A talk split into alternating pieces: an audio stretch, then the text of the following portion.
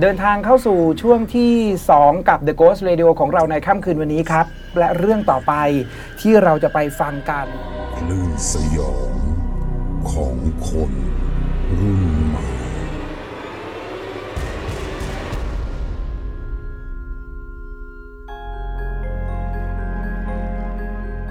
เรื่องผีมันเป็นธุรกิจถูกไหมครับ สมัยก่อนคือทำรายการเพราะความชอบชีวิตมันอยู่ด้วยความชอบไม่ได้อะทีมงานบริษัทอยู่ด้วยความชอบไม่ได้อะ ครับ ผมเชื่อว่าหลายคนที่ทำรายการผีก็ต้องมองเรื่องของธุรกิจที่มันจะไปต่อยอดเกี่ยวกับเรื่องของผีอะมันทำอะไรได้บ้าง อยู่ที่ว่าเราจะคิดออกไปในทางไหนซะมากกว่า The Secret Sauce นะครับสัมภาษณ์นักธุรกิจแต่ละคนเนี่ยโอ้โหระดับเก่งๆทั้งนั้น ผมไม่ใช่นักธุรกิจที่เก่ง อืม แต่ผมเป็นพ่อค้า ผมเป็นพ่อค้า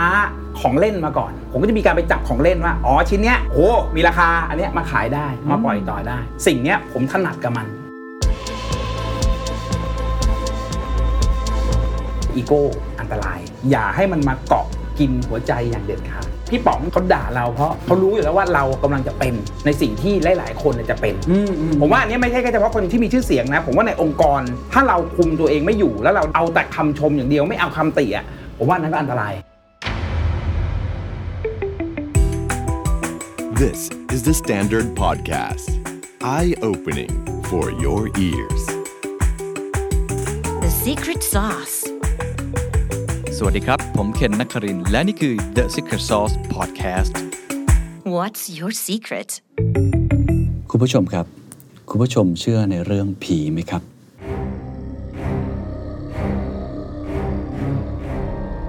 หรือว่าคุณผู้ชมเคยเจอบรรยากาศแปลกๆลึกลับลึกลับไหมครับ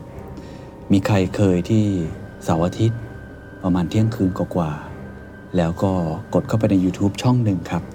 จะมีสังคมของคนที่เขาชอบเรื่องผี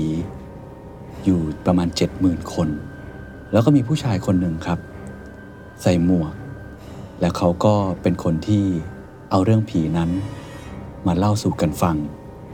เขาคือพี่แจ็ค The Ghost Radio ผมจะทำเสียงนี้ทำไม เพราะว่าผมอยู่ในห้องของเขาแล้วครับ สวัสดีครับแจ็คครับ สวัสดีครับ สนใจจัดรายการผีไหม ฮะ เสียงดีมากเลยอะ เสียงดีจริงเหรอ เสียงดี แต่ผมกลัวผีไง ผมน่าจะฟังได้2นาทีแล้วผมก็วิ่งออกไปเลยอะแต่ขอบคุณมากครับที่วันนี้ให้เกี่ยวกับรายการ The Secret Sauce บุกมาที่สตูแห่งนี้เลย ยินดีครับ เป็นเกียรติมากๆครับ เดี๋ยวเราคุยกันยาวๆนะครับว่า ได้ ที่มาที่ไปเป็นยังไงและทำอย่างไรให้ The Ghost Radio ดังได้จนถึงทุกวันนี้นะครับแนะนำตัวสกเล็กน้อยว่าแจ็คเดอะโกสคือใครทำอะไรทำไมถึงมียอดคนฟังมากขนาดนี้ จนต่อยอดเป็นอีกหลาย ๆ ธุรกิจได้เชิญเลยครับ ผมก็แจ็คเดอะโกสวัชรพลฝึกใจดีครับ ต้องต้องบอกว่าผมเป็นนักจัดรายการ ผู้ดำเนินรายการเรื่องผี อืม สองยุค สองยุค เริ่มมาตั้งแต่ยุควิทยุ ครับ จนคาบเกี่ยวมาเป็นยุคของโซเชียลเน็ตเวิร์ก ครับ เพราะฉะนั้นชีวิตทั้งชีวิตผมถ้าเอาคุกคลีอยู่ในวงการจริงๆเนี่ยทำเรื่องผีมาเกือบเกือบๆจะ 30 ปีละ โอ้ เรื่องผีอย่างเดียว ทำมาเลี้ยงชีพเนี่ยก็คือผีเนี่ยเป็นคน ผีเลย ให้เงินให้ทองเราเลยแหละ ใช่ครับ พูดอย่างนั้นก็ได้ อ๋อ มีคนถามว่าเฮ้ยหากินกับผีเหรอผีเป็นคนให้เหรอใช่ครับ งั้นงั้นย้อนกลับไปได้ไหมครับว่าปกติแล้วถ้าที่ผมเห็นเนี่ย คนส่วนใหญ่จะเข้าวงการเนี้ยเริ่มจากความชอบก่อนตั้ง ครั แต่ บ เด็ก คือชื่นชอบฟังเรื่องผีมาก ครับ แล้วก็ใฝ่ฝันโดยที่อ่ะพี่ป๋องนี่ก็ถือว่าเป็นไอดอลของ ครับ คนเนาะคุณแจ็คเริ่มต้นยังไงอ่ะเราชอบอยู่แล้วตั้งใจหรือมันเป็นความบังเอิญ ผมได้ยินว่าแต่ก่อนจริงทำมาหลายอย่างมากเลย ก่อนหน้าที่จะมาเป็นดีเจนักจัดรายการนะครับคือก็เป็นแจ็คคนหนึ่งที่ทำงานมาทุกสิ่งทุกอย่าง ครับ อะไรบ้างที่มันเป็นงานผมทำหมดตั้งแต่เด็กปั๊มพนักงานแบกของยกของร้านบะหมี่ช่างซ่อมคอมพิวเตอร์ทำมาทุกสิ่งทำทำมาทุกอย่าง จนกระทั่งวันหนึ่งเราตกงาน แล้วเราก็ได้มีโอกาสที่ได้ถูกฝากเข้าไปทำงาน ครับ ในร้านอาหารร้านหนึ่งที่มีชื่อว่าร้านเดอะช็อคคลับ อืม ณยุคนั้นคืออยู่ตรงพหลโยธิน ครับ 12 ก็ได้มีโอกาสรู้จักกับพี่ป๋อง ซึ่งเราอะรู้จักพี่ป๋องอยู่แล้ว แต่พี่ป๋องไม่รู้จักเรา อ๋อ เราคือแฟนรายการ ฟังอยู่แล้ว ที่ฟัง 90 ช็อคมาตอนนั้นต้องเรียกคำว่า 90 ช็อค ครับ เพราะเป็นรายการที่ดังที่สุด ดังจนกระทั่งมีหนังของตัวเองออกมาอะไรอย่างเงี้ยครับ ใช่ใช่ใช่ แล้วก็วัยรุ่นทุกคนต้องฟัง ครับ แล้วเชื่อเลยครับว่าคนที่ฟังในยุคนั้นน่ะ มักจะมีความฝันเดียวกันคืออยากเป็นทีมงาน เพราะทีมงานเดอะไนที่ช็อคนะตอนนั้นเนี่ย ต้องออกไปนอกสถานที่ อืม ไปรายงานสด ไปพิสูจน์ แล้วมันเท่สมัยก่อนมีพี่โก้พิวนาราชบุรี มีอะไรพวกเนี้ยครับ ครับ ออกไปพี่บอยกองโก้บ๊อบคองก้า เท่ อืม เขาเหล่านี้คือฮีโร่ ครับ จนกระทั่งวันหนึ่งเราได้มีโอกาสไปเป็นพนักงานเสิร์ฟแล้วก็ เขาเริ่มต้นจากเป็นพนักงาน พนักงานเสิร์ฟในร้านของพี่ป๋องเลย โอ้โห แล้วก็ทำงานอยู่นั้นนะสักสองสามปีจนกระทั่งวันหนึ่งผมว่า ผมเรียกมันว่าผีผลัก ผีผลัก ผีผลัก ฮะ พี่ป๋องจัดรายการอยู่แล้วเสาร์อาทิตย์เที่ยงคืนแต่วันนั้นน่ะคนขาดเขาก็เลยถามพนักงานในร้านว่า มีใครอยากจะไปเป็นเพื่อนไหม อืม อะไรเงี้ยเออเราก็เสนอตัวเพราะว่าร้านมันปิดเที่ยงคืนเนี่ย ครับ เราก็อยากไปเราก็อยากเห็น อู้แต่รอโอกาสนี้มานานเหมือนกัน ส เนาะ องสามปี ก่อนหนานั้นไม่เคยมีโอกาสได้ย่างกรายเข้าไปในห้องเลย ไม่เคยได้ทำอะไรเกี่ยวกับการจัดรายการเลย ไม่เคยครับ ก็ก้มหน้าก้มตาทำเป็นพนักงานเสิร์ฟให้ดีที่สุด ใช่ จนวันหนึ่งโอกาสมาผีผลัก ไปก็คือเหมือนกับไปยก ของยกกล่องยกของก่อน ก็คือ ไม่ได้ไป ก็คือช่วยเขาสุดๆเลยอยู่ด้าน ช่วยหลังไม่ เย ใช่ครับ หยิบหยับนู่นนี่ให้พี่ป๋องอะไรอย่างเงี้ย อ่า ทำอย่างนั้นอยู่ประมาณก็ก็น่าจะเกือบเกือบสองปีนะ โอ้ อยู่งั้นเกือบเกือบสองปี กูทำอีก 2 ปี ใช่ครับ ไม่ใช่ว่าไปถึงจะได้ทำเลยไม่มีทางเป็นไป แล้ว ไม่ได้ เคยบอกพี่ป๋องไหมว่าผมอยากจัดอะไร ผมเป็นคนที่ไม่กล้า อืม ไม่กล้าก่อนคือไม่กล้าที่จะนำเสนอตัวเองว่าผมอะอยากพูดอยากไม่ได้ไงผมคิดเองว่าถ้าเราเสนอตัวมากไปอะเดี๋ยวเกิดพี่ป๋องเขาไม่ชอบขึ้นมาแล้วเราจะดูมันเวอร์ไปหรือเปล่าอะไรอย่างเงี้ย อ่า ก็ผมว่าตอนนั้นคิดเองว่าให้มันเป็นไปตามกระบวนการ ให้มันเป็นไปตามกลไกของมันดีกว่า แต่วันนั้นก็คือมีความฝันแล้วว่าอยากท มีความฝันอยู่แล้ว ำ นะตอนนั้นคือ ฝันตั้งแต่แรกเลย เรามีความฝันตั้งแต่วันที่พี่ป๋องเรียกชื่อเราออกอากาศ อืม วันนั้นเราไปหยิบของให้แล้วพี่ป๋องเขาก็พูดชื่อนี้มาว่าแจ็คสายสินคุณผู้ฟังจำชื่อนี้ไว้ให้ดีนะครับแจ็คสายสินแล้วเขาก็แซวเล่นอะไรเงี้ยเราก็รู้สึกว่าเราใจฟูเออที่พี่ป๋องเรียกชื่อเราออกอากาศอะไรเงี้ยครับน่ะเป็นจุดเริ่มต้นของแจ็คสายสินณตอนนั้น ครับ ซึ่งตอนนั้นก็คือเป็นแค่คนที่อยู่ข้างหลังเฉย หลังหลังไม่ก่อน ๆเอาผมผมฟังแล้วผมรู้สึกว่าน่าสนใจเพราะว่าน่าจะมีหลายคนที่มีความฝัน ครับ อยากจะทำอะไรสักอย่างหนึ่งเช่นอยากจะเป็นช่างภาพ แต่เป็นผู้ช่วยช่างภาพมาก่อน ครับ เอาตัวเองเข้าไปอยู่ใกล้ไอ้สิ่งที่เราอยากเป็นมากที่สุดเนี่ยไอ้ระหว่างทางตอนนั้นน่ะพี่แจ็คคิดอะไรกับตัวเองอยู่ ส่วนมากคือผมไม่ฝึกไม่ทำอะไรทั้งนั้น แต่จะจำ อ๋อ ดูพี่ป๋องทุกครั้งที่แกสไลด์เปิดไมโครโฟน ดูทุกครั้งที่แกพูดออกอากาศ ดูทุกครั้งที่แกอ่านข้อความ ดูทุกครั้งที่แกขอบคุณผู้ใหญ่ใจดี อ่านเรื่องจากจดหมาย ดูแกจนผมสามารถเอ่อเว้นวรรคตามที่แกพูด ได้ วิธีการพูดเนี่ยทุกวันนี้ที่เป็นอยู่นี่คือจากพี่ป๋องหมด เออถึงว่ามันมีวิธีการพูดคล้ายๆพี่ป๋องเหมือนกัน วิธีการหยุดวิธีการ เนใช่ครับ อันเดียวกัน จัง เนี่ย หวะอะไร ผมจำมาสองปีโอ้จำอยู่สองปี ก็คือครูพักรักจำเอาอย่างนั้นเลย กูพารักจำอย่างเดียวครับ จำเลยทั้งว่าไอ้ที่ไปยกของไปทำอะไรอยู่ข้างหลังที่เป็นแจ็คสายสินเนี่ยไม่ใช่ทำไปวัน ใช่ครับ ๆจ ดูจำ ำดู อยู่เขย่าตัวยังไง เนี่ยทำอย่างเงี้ย เนี่ยอย่างเงี้ย เออใช่ใช่ใช่ เนี่ย พี่ คือวิธีการแกหมดเลย คือผมก๊อปแกมาหมดเลย คือได้จากแกมาทั้งหมดเลย คือต้องบอกว่าเราไม่เคยมีความฝันมาตั้งแต่แรก เพราะผมจบแค่ป .6 อืม ผมจบแค่ประถมศึกษาปีที่ 6 เพ ครั ราะ บ ฉะนั้นไอการที่จะมาฝันเป็นดีเจอ่ะมันเรื่องไกลตัวมาก อืม มันมันเป็นไปแทบจะไม่ได้ จำจำมาเรื่อยๆ โอกาสมาอีกทีตอนไหนฮะที่ โอกาส ทำให้เราได้จับ มาอีกทีหนึ่งคือตอนที่ช่วงท้ายรายการนะก็จะมีการตอบจดหมาย อืม เราก็จะมีโอกาสได้ไปนั่งแจมพูดคุยกับทีมงานคนอื่นๆ ได้ส่งเสียงออกอากาศ ครับ ได้แกะจดหมายมาอ่าน แล้วได้ทำอยู่งั้นน่ะเรื่อยๆ แรก ๆ ตื่นเต้น อืม พอหลังๆไปเราเริ่มคุ้นชินกับไมค์แล้วก็เริ่มได้มีโอกาสได้ออกไปนอกสถานที่ อืม เริ่มเป็นคนออกไปรายงานสด อืม เวลาไปบ้านร้างไปบ้านผีสิงอะไรอย่างเงี้ยครับ อืม เริ่มได้มีโอกาสพูดออกไมค์บ่อยขึ้น อืม แต่โอกาสที่มันมาหนักที่สุดเลยคือวันนั้นเนี่ยวันที่พี่ป๋องจะไปเที่ยว ครับ แล้วก็มาโกหกว่าจะไปทำงาน อันนี้เผาใช่ไหม วันนี้มึงจัดรายการนะแจ็ค เฮ้ย ณวันนั้นเหมือนฟ้าผ่าลงมาแบบเชื่อป่ะตรงนี้มันแป๊บขึ้นมาแบบตกใจ แล้วเขาไม่เคยบอกมาก่อนเลย ไม่เคยรับ ใบ้เลย ไม่เคยครับ ไปถึงสถานีแล้วบอกนะตอนนั้นเลยว่าวันนี้มึงจัดรายการ เฮ้ย แล้วเขาก็ไปเลยเขาทิ้งอย่างนี้เลยครับเหมือนโยนโยนผมลงน้ำแล้วผมว่ายเข้าหาฝั่งเองว่ายหาเรือเกาะเองอะ คือคือถ้าเอาผมมองในมุมของพี่ป๋องเนี่ยเขาอาจจะเห็นศักยภาพ ผมว่าเขาเห็น อยู่แล้ว ใช่ ไม่งั้นเขาไม่ไว้ใจปล่อยแฟนรายการเนี่ยมาฟังใครก็ไม่รู้ มันมีสองสองอย่างมีเส้นบางๆกั้นนะ อ่าฮะ เห็นศักยภาพกับหน้ามืดเที่ยงยังไม่เที่ยว เที่ยวมากไม่ไหวแล้ว ณตอนนั้นคือพอเขาโยนลงไปปุ๊บมันทำไงได้ครับ มันต้องจัดรายการ อืม แล้วแกมาบอกคือรายการมันเริ่มประมาณเที่ยงคืน ครับ แกมาบอกสักสี่ทุ่มครึ่ง โอ้ ผมมีเวลาแค่ชั่วโมงครึ่ง ในการนั่งแบบ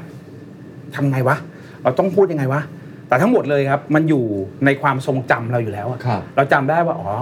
พี่ป๋องพูดอย่างนี้ เปิดไมค์พูดอย่างนี้ แล้วก็ขอบคุณผู้ใหญ่ใจดีขอบคุณสปอนเซอร์ทำอย่างนี้ ผมจัดเตรียมทุกอย่างไว้เหมือนกับที่เคยจัดเตรียมไว้ให้กับพี่ป๋อง พอเที่ยงคืนปุ๊บผมเปิดไมค์ ผมพูดอะไรก็ไม่รู้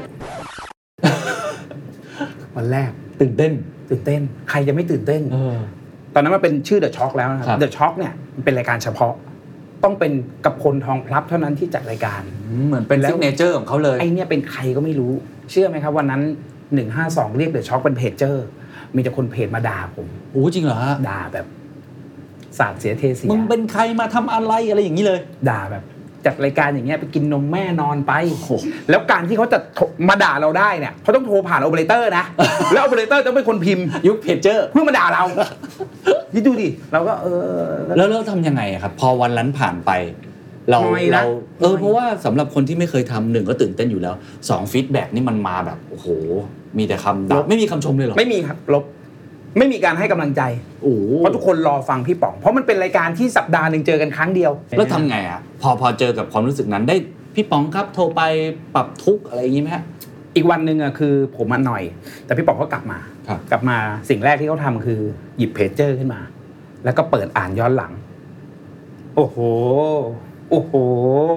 โอ้โห มึงเนี่ยนะอื้อหือแล้วพี่ป๋องก็พูดว่าไอ้แจ็คมึงมึงฟังกูนะ สมัยก่อนนะกูให้คนอื่นจัดรายการเป็นเหมือนกัน สมัยก่อนจะมีพี่เอแวมไพร์ ครับ มีอะไรเนี่ยจัดรายการ ทุกคนโดนด่าหมด เพราะฉะนั้นอันเนี้ยมึงไม่ต้องไปซีเรียสเดี๋ยวมึงค่อยๆฝึกการจัดรายการไปเรื่อยๆ เชื่อปะแกไม่ด่าผมสักคำ ว่ามันจัดรายการไม่ดีเขารู้ด้วยว่าผมจัดรายการแย่มากนะตอนนั้น คือพูดน้ำไหลไฟดับพูดอะไรก็ไม่รู้สามชั่วโมง ผมยังจำไม่ได้เลยว่านั้นผมพูดอะไรออกไป มีแต่คนด่าบอกพูดไม่มีเว้นวรรคเลย พูดแบบพูดไปเรื่อย ที่เราต้องพูดเพราะเรากลัวเดทแอร์ ่าเข้าใจมือใหม่เนาะมันจะกลัว ใช่ พี่ป๋องไม่เคยด่าผม ครับ แต่ให้กำลังใจ โอ้ เอาใหม่เดี๋ยววันหน้าเอาใหม่แต่มึงยังไม่ต้องจัดรายการนะช่วงเนี้ยไปอยู่หลังใหม่คอยซัพพอร์ตเหมือนเดิม คอยมาแจมหน้าใหม่เหมือนเดิม ครับ แล้วหลังจากนั้นผมก็ได้มีโอกาสแจมหน้าใหม่ แล้วก็เริ่มสะสมประสบการณ์มากขึ้น ครับ แล้วก็ได้มีโอกาสจัดรายการคู่กับพี่ป๋องบ่อยขึ้น บทบทเรียนที่ได้จากครั้งแรกวันนั้นคืออะไร แล้วมันเปลี่ยนวิธีการเป็นเด็กหลังใหม่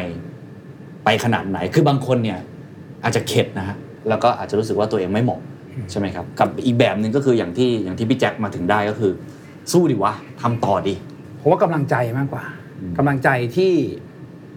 พี่ป๋องให้ อืม ณตอนนั้น ที่เขาไม่ด่าจริงแล้วเขาด่าเราก็ได้นะมึงจัดรายการมึงอยู่กับกูมาตั้งนานทำไมมึงจัดรายการอย่างนี้วะ อืม เขาเขาจะด่าเราก็ได้แต่เขาไม่ด่า อืม เพราะฉะนั้นบทเรียนนะวันนั้นเนาะมันเป็นบทเรียนที่สำคัญมากว่า เวลาเราเปิดไมค์จัดรายการน่ะเราต้องมีสติให้ได้มากที่สุด อย่าตัวเองว่าอยู่หลังไมค์มาได้จะได้นะอย่าประมาท อืม ประมาทเมื่อไหร่เนี่ยมันก็เป็นผลอย่างที่เห็น ครับเพราะจริงๆสกิลต่างๆ เราพอมีแหละ มี ใช่ไหเพราะเราจำมาอยู่แล้ว มั่นใจด้วย โอ้ มั่นใจด้วย แต่พอถึงเวลาจริงๆอะผมว่าทุกคนคุมสติยากนั่นคือบทเรียนที่สำคัญว่า อ๋อ สติอะสำคัญ ครับ ที่สุด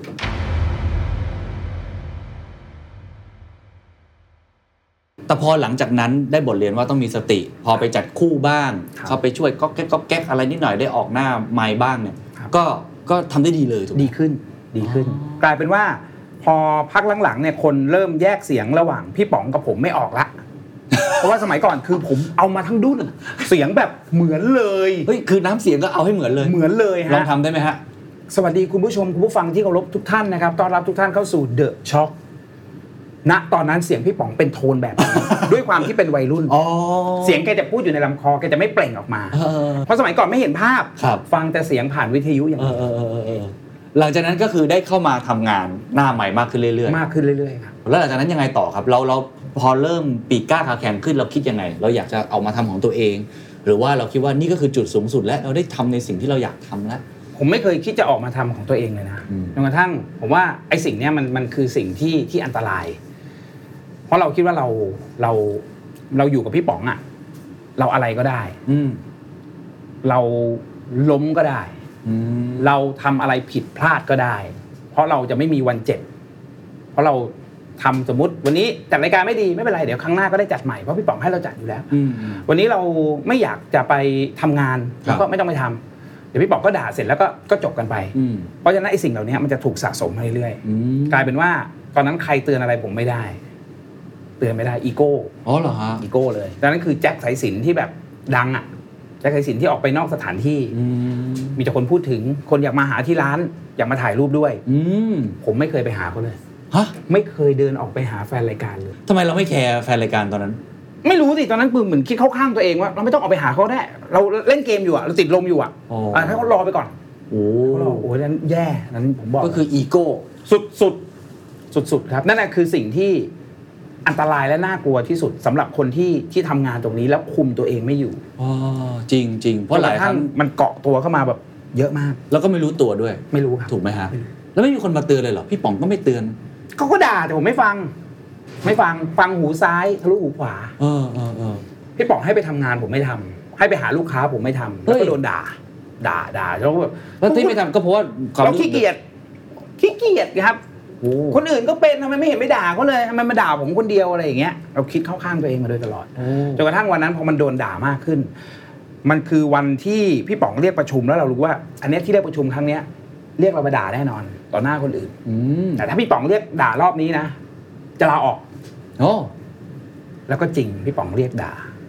แล้ววันนั้นผมก็ด้วยความที่อีโก้สูง คิดเข้าข้างตัวเองว่าพี่ป๋องไม่ได้รักเรา อืม ด่าเราทุกวันเขาเกลียดเรา ออกลาออกเลย แล้วก็วันนั้นคือวันสุดท้ายที่ไม่ได้เจอกับพี่ป๋องอีกเลย โอ้ สองปีมันมีจุดเปลี่ยนอยู่ตรงนี้ครับ ครับ ผมออกไปปุ๊บผมไม่รู้จะทำอะไร ก็ไปขับรถเก่าๆไปซื้อรถตู้แบบสนิมก็เขอะคันหนึงตะเวนขายของ โอ้ก็คือกลับไปทำในสิ่งที่เราเคยทำมาก่อน แยกออกจากเรื่องผีที่เราเคยรักมันและทำมันได้ดี ใช่เอาตระเวนไปอย่างงี้เรื่อยๆ จนกระทั่งวันหนึ่งอะผมกำลังขายของที่ตลาดนัดเรียบด่วนผมจำได้เลยกำลังจัดร้านอยู่ ครับ ปรากฏมีเสียง พี่แจ็คสวัสดีครับหันไปมองใครก็ไม่รู้ เดินเข้ามาหาบอกพี่ ผมเป็นแฟนรายการ ผมเคยไปหาพี่ที่ร้าน แต่พี่ไม่เคยมาหาผมเลย แต่วันเนี้ย ผมมามาหาพี่ เชื่อป่ะวันนั้นนะผมแบบ ด่าตัวเองอะด่าอยู่ในใจแบบ แต่เขามาด้วยความรู้สึกดีถูกไหม เขามามาหาเราโดยเฉพาะ คือเขาชอบเรา ใช่ครับ โอ้แล้วเขาตามหาเราจนเจอนะ เขารู้ว่าผมมาโพสเฟซบุ๊กตลอดว่าผมขายที่ไหน อ๋อโอ้โห เขามาตาม Facebook ความรู้สึกนะ ณวันนั้นผมแบบโกรธตัวเอง เออ มันเหมือนเราทรยศ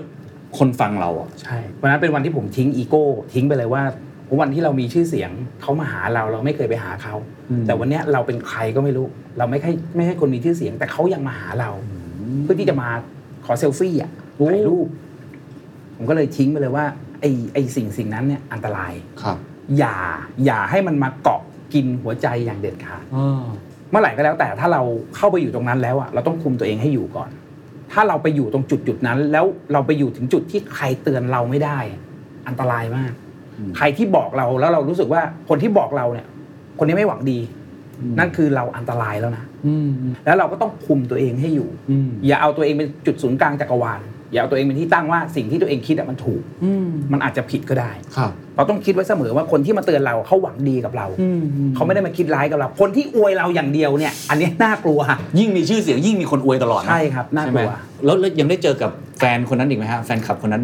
นี่เปลี่ยนชีวิตพี่ เป แจ็ค ลี่ยนชีวิตไม่ได้เจอไม่ได้เจอเลย โอ้โหจริงต้องขอบคุณเขาเหมือนกันเนาะ ขอบคุณเขามาก เออ ขอบคุณเขามาก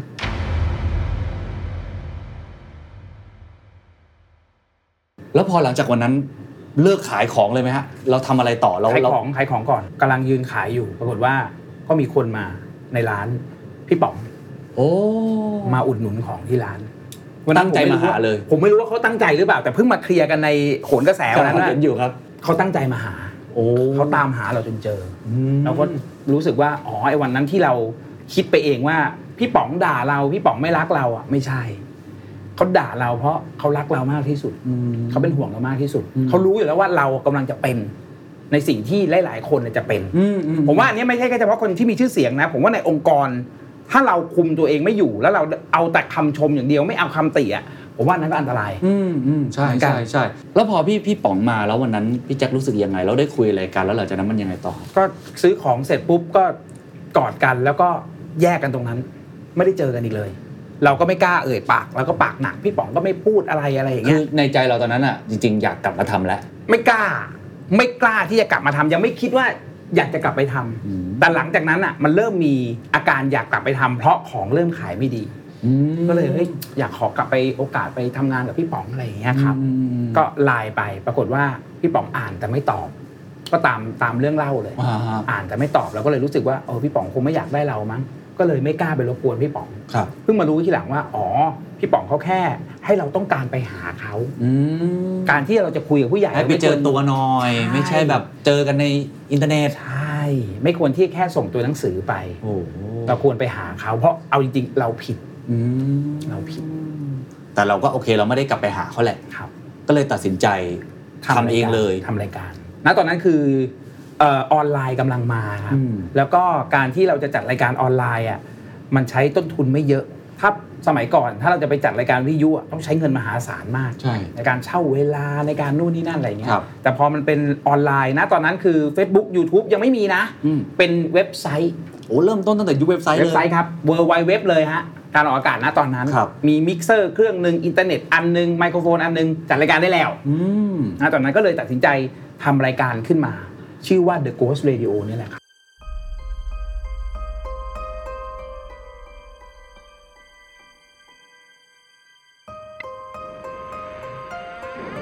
สวัสดีครับ อันนี้ห้องตัด ห้อง ห้ ตา องตัดเล็ก โอ้ ๆ มี ดี แมว ครับ ตัวหนึ่ง ไม่เหมือนห้องตัดเลยเนาะ เหมือนบ้านอะ พยายามทำให้มันดูไม่เป็นคอกที่ทำงานเยอะมาก เออเออเออ สบายๆอะไรอย่างเงี้ยครับ อันนี้คือ Head Office ครับ Head Office อ่าตอนตอนที่เรายังไม่ขึ้นมาเนี่ย ไม่ได้อยู่สภาพ นี้นะ คอมยังเป็นหน้าจอทำงานหมดเลย ส่วนใหญ่พนักงานที่นี่ตำแหน่งอะไรครับ โอ้โห หลายตำแหน่งค ห รับ ลายตำแหน่ง อะไรที่บริษัทควรจะมีควรจะเป็น อ๋อ เพราะว่ามันต้องแยกกันทำงาน อ่าครับ แต่ฝั่งคอนเทนต์นี่มีเยอะไหมครับ เนี่ยครับเนี่ยส่วนมากก็จะอยู่พวกเนี้ยฝั่งคอนเทนต์ น้องๆ ทุกคนตรงนี้ก็ต้องฟังเรื่องผี ต้องฟัง ใช่ไหม สกรีนเรื่องคนนี้นี่สกรีนเรื่อง อ๋อ สกรีนเรื่อง ครับ สกรีนเรื่อง ชอบชอบฟังเรื่องผี ชอบมากเลยค่ะ จริงเหรอฮะ ใช่ค่ะ โดยเฉพาะของ The Good Radio โดยเฉพาะของ The Good Radio ดูปลอมมาเราอะ ที่ RCA นี่มีผีไหม ก็แววๆว่ามีค่ะ โดยเฉพาะตึกนี้ อ่าเริ่มซีนเริ่มเปลี่ยนแล้วอะพี่ แจ็ค ทำไมซีนเริ่ม สอ เปลี่ยนแล้ว สอนกันมาอย่างดีขอบคุณครับขอบคุณครับ เออ อันนี่ จริงจัง โต๊ะพี่แจ็ค ใช่ ไม่มู ไม่มู ไม่ค่อยมูอะไรเท่าไหร่นี่ มีทุกรูปแบบ อันนี้ไปเชิญมาจากอินเดีย อืมอันนี้ใครอยากประสบความสำเร็จลองดู โอ้โห เคล็ดลับที่แท้จริงของเดอะโกส เบื้องหลัง เบื้องหลัง เออ ผมคิดว่าน่าสนใจตรงนี้เพราะว่ายุคนั้นใหม่มาก ใหม่มาก ปี 2558 10 ตุลา58 58 แซนดาร์ดก็เริ่มใกล้ 78 ปีที่แล้ว ใช่ ประมาณนั้น ๆ คือเป็นยุคที่ออนไลน์มันมา ครับ แต่ว่าไม่มีใครกล้ากระโดดเข้ามาทำจริงจัง ใช่ เพราะว่าบางคนก็ยังจะบอกผมทำปริ้นท์มาก่อน ครับ เราก็จะแอบรู้สึกว่ามันไม่มาจริงหรอก อืม ออนไลน์มันของเล่น ครับ มันเป็นแค่ของเสริม ไอการที่จะกล้ากระโดดเข้ามาทำ โดยที่ไม่รู้เลยข้างหน้าจะเจออะไร จริง ๆ ก็ถือว่าเป็น เป็นความกล้าหาญอย่างหนึ่งหรือเป็นความบ้าผมก็ไม่รู้เหมือนกันเนาะ ส่วนตัวผมเหรอ เออ ผมไม่มีอะไรจะเสีย อ๋อ ผมไม่มีอะไรจะเสีย เออเออเออ แล้วทำทำดีก็ดีทำไม่ดีก็แค่เลิ ก ผมไม่มีต้นทุนนะ ตอนนั้นคือผมเป็นแบบไอ้แจ็คคนหนึ่งที่แบบไม่มีต้นทุนเลยครับ เออ มันไม่เหมือนอ่ะทุกผมผมทำสิ่งพิมพ์อยู่ ผมกลัวกระโดดมาแล้ว อ้าว แล้วเลือกผิด ใช่ กลับไปก็ยาก กลับไปยากถูก แต่ของพี่แจ็คก็คือ ไม่มีต้น ทุน ทำทำก็ก็ทำติดก็ดี ไม่ติดก็ ก็ถือว่าเราได้ทำแล้ว จบ แต่เห็นเทรนด์แล้วว่า ครับ คนเริ่มเปลี่ยนพฤติกรรม ครับ ตอนนั้นในวงการผีหรือว่าคนที่ชอบเรื่องรายการผีเนี่ยมันเป็นยังไง ณตอนนั้นก็คงยังฟัง The Shock เพราะจะมี The Shock อันเดียว อืม ที่เป็นรายการผีทางวิทยุ ไม่มีรายการผีอื่นใด บนบนแพลตฟอร์มไหนๆทั้งสิ้นครับ ครับ เพราะฉะนั้นคนก็ยังยังตามฟังอยู่แต่ผมไม่รู้ว่าไอการฟังของรายการผีบนวิทยุอ่ะผมไม่สามารถที่เขาไปวัดเรตติ้งได้ไง ครับ ว่าคนฟังเยอะหรือเปล่า แต่คิดเอาเองว่าคนน่าจะฟังเยอะเหมือนเดิม แต่ออนไลน์ไม่มี ไม่มีครับ ไม่มีแน่นอนเด e g โก r ิโดน่าจะเป็นรายการผีรายการแรก ๆ ที่ลงออนไลน์ อืม ที่ไม่มีอะไรจะเสีย ครับ กล้าบ้าบิน แล้วตอนลงมือทำคิดเยอะไหมครับ ตั้งชื่อโลโก้ วิธีการในการซื้อของอะไรต่างๆพวกนี้คิดเยอะหรือว่า เอาวะทำเลย ตั้งชื่อไม่ยากครับ เพราะว่าผมใช้คำว่า The Ghost Radio ให้มันพ้องกับคำว่า The Shock นะตอนนั้นคือจะทำสร้างรายการผีขึ้นมาสักรายการหนึ่งอ่ะมันมี The Shock อยู่แล้วอ่ะ อืม เราจะคิดขึ้นมาจะเดอะอะไรอีกอ่ะมันก็ต้องเอา The Ghost แล้วกันวะ อืม The Ghost Radio คำว่า Radio ก็ใส่เข้าไปทั้งๆที่มันไม่ใช่ Radio มันเป็นเว็บไซต์ เป็นออนไลน์ ผมก็เลยเอ้ยลองใส่เข้าไป คลื่นสยองคนรุ่นใหม่คิดได้นะตอนนั้นเลย โอ้ ผลิตโดยคนรุ่นใหม่และให้คนรุ่นใหม่ฟัง เพราะมันคือรายการทางโซเชียลรายการผ่านทางออนไลน์ สำหรับคนรุ่นใหม่แน่นอนเพราะคนรุ่นเก่าไม่สามารถเข้ามาฟังได้ คิดเอง คิดเองเออเอง คิ เล ด ย เองเออเองครับ ไม่ได้สำรวจตลาดไม่ได้ถาม ไม่ เพื่อน ไม่ ก่อนเล ไม่ ย ไม่มี เพราะในมุมผมเนี่ยพอฟังแล้วครั้งแรกที่ผมรู้จักรายการที่ผมถูกต้องทุกอย่าง คือคือมันมีดีมานก็คคือ รับ มีความต้องการของคนรุ่นใหม่ที่เขา ครับ ชอบเรื่องผีอยู่แล้ว ครับ แต่ว่าเขาไม่ได้ฟังวิทยุแล้ว ใช่ จนมันมันมีมันมีตรงนี้อยู่แล้วอะแล้วพี่แจ็คก็เอาตรงนี้มาตีให้มันแบบใหญ่ขึ้นอะเป็นคลื่นสยองของคนรุ่นใหม่เนี่ย ใช่ มันถูกต้องทุกอย่างตามกฎการตลาดหมดเลยนะ จังหวะมันดี เออ ของว่าจังหวะมันดี แต่เราเราคิดเองเอาเองหมดเลย คิดเองเออเองไม่มีที่ปรึก ษา ไม่มีอะไรทั้งนั้นครับ ฮะ ฉะนั้นคืออย่างที่ผมบอกคือ ผมไม่มีต้นทุน ผมไม่มีอะไรจะเสีย ครับ อะไรอะไรก็ได้ อ๋อ นะตอนนั้น แล้วคอนเซปต์รายการคืออะไรทำอะไรยังไงเล่าให้ฟังหน่อยในช่วง คอนเซปต์รายการคือเหมือนเลยครับ ก๊อปเลยก๊อปเดอะช็อคเลย พูดอย่างนี้ได้เลย เปิดสายเล่าเรื่องผี เพราะรายการผีมันทำได้แค่อย่างเดียวนะตอนนั้น คลื่นสยองของคนรุ่นใหม่ เขาบอกลักษณะแล้วว่า รูปร่างหน้าตา คือ ลั แต่ ก ง ษณะเป็ตัวนปก ยังไง ติเหมือนเราใส่ชุดไปเที่ยวไปอะไรเนี้ย อ่า ปกติ แต่คือเดินมาบอกเหมือนว่าเฮ้ยมากันอีกนะ สนุกดีอะไรเงี้ยเขาเหงา ครับ อืม ม พอฟังกันอย่างนี้ก็เลยบอกว่าโอ้สงสัยน่าจะมีอ่ะพะดู เรา จากสถน ใช้วิธีการโปรโมท แล้วคิดว่า ใน Facebook อืม กับเพื่อนว่าเอ้ยเราจะกลับมาจัดรายการนะ เสาร์อาทิตย์เที่ยงคืนถึงตีสาม อืม นะตอนนั้น อืม ทางเว็บไซต์ที่ www.homestationradio.com ใช้ชื่อ The Ghost Radio ตอนนั้นไม่มีโลโก้ด้วย เป็นหน้าผม ใส่แว่นดำนั่งแอคอาร์ตนะตอนนั้น แล้วมีคนโทร มาไหม วันแรกเพื่อนใน Facebook โทรมาเล่า ช่วยกัน ชื่อคุณปั๊ม คุณปั๊ม แล้วปรากฏว่าเรื่องเล่าน่ากลัว อ๋อ เปิดเปิดประเดิมได้ดีเลยครับ ชื่อเรื่องว่าใครมากู้ เปิดบ้านสายแรกกันดีกว่าครับ มีสายของคุณปั๊มครับ คุณปั๊มปัจจุบันนี้อายุ 27 ปี มีเรื่องที่บอกว่าใครมากู้ เกี่ยวกับคนที่มากู้เงินแล้วไม่มีตัวตนเขาเป็นพนักงานธนาคาร แล้วเช็คไปเช็คมาคนที่มากู้อะตาย แล้วใครเป็นคนมากู้อะไรอย่างเงี้ย มัก็นเรื่องน่าสนใจนะ เรื่องน่าสนใจเลย ใหม่ใหม่ใหม่ แล้วตอนนั้นคือมันใหม่มาก เออ แล้วมันดันน่ากลัว อืม วันแรกที่เราออกอากาศเนี่ยมีคนฟัง 17 คน โอ้โหจำได้เลยนะ เพราะที่เว็บไซต์มันจะมีบอกตลอด ครับ มันจะมีตัวเลข 17คเด้นงขึ้นเด้งลง เออเออ 17 คนอะไรอย่างเงี้ยสำหรับผมถือว่าประสบความสำเร็จ เพราะว่านี่คือใหม่มาก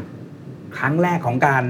ออกอากาศรายการผีผ่านทางเว็บไซต์ อืม แล้วโปรโมทแค่ผ่านทาง Facebook อืม ไม่มีช่องทางอื่น อืม ผมก็เคยถูกสอนมาว่าการเปิดไมโครโฟนจัดรายการมีคนฟังแค่คนเดียว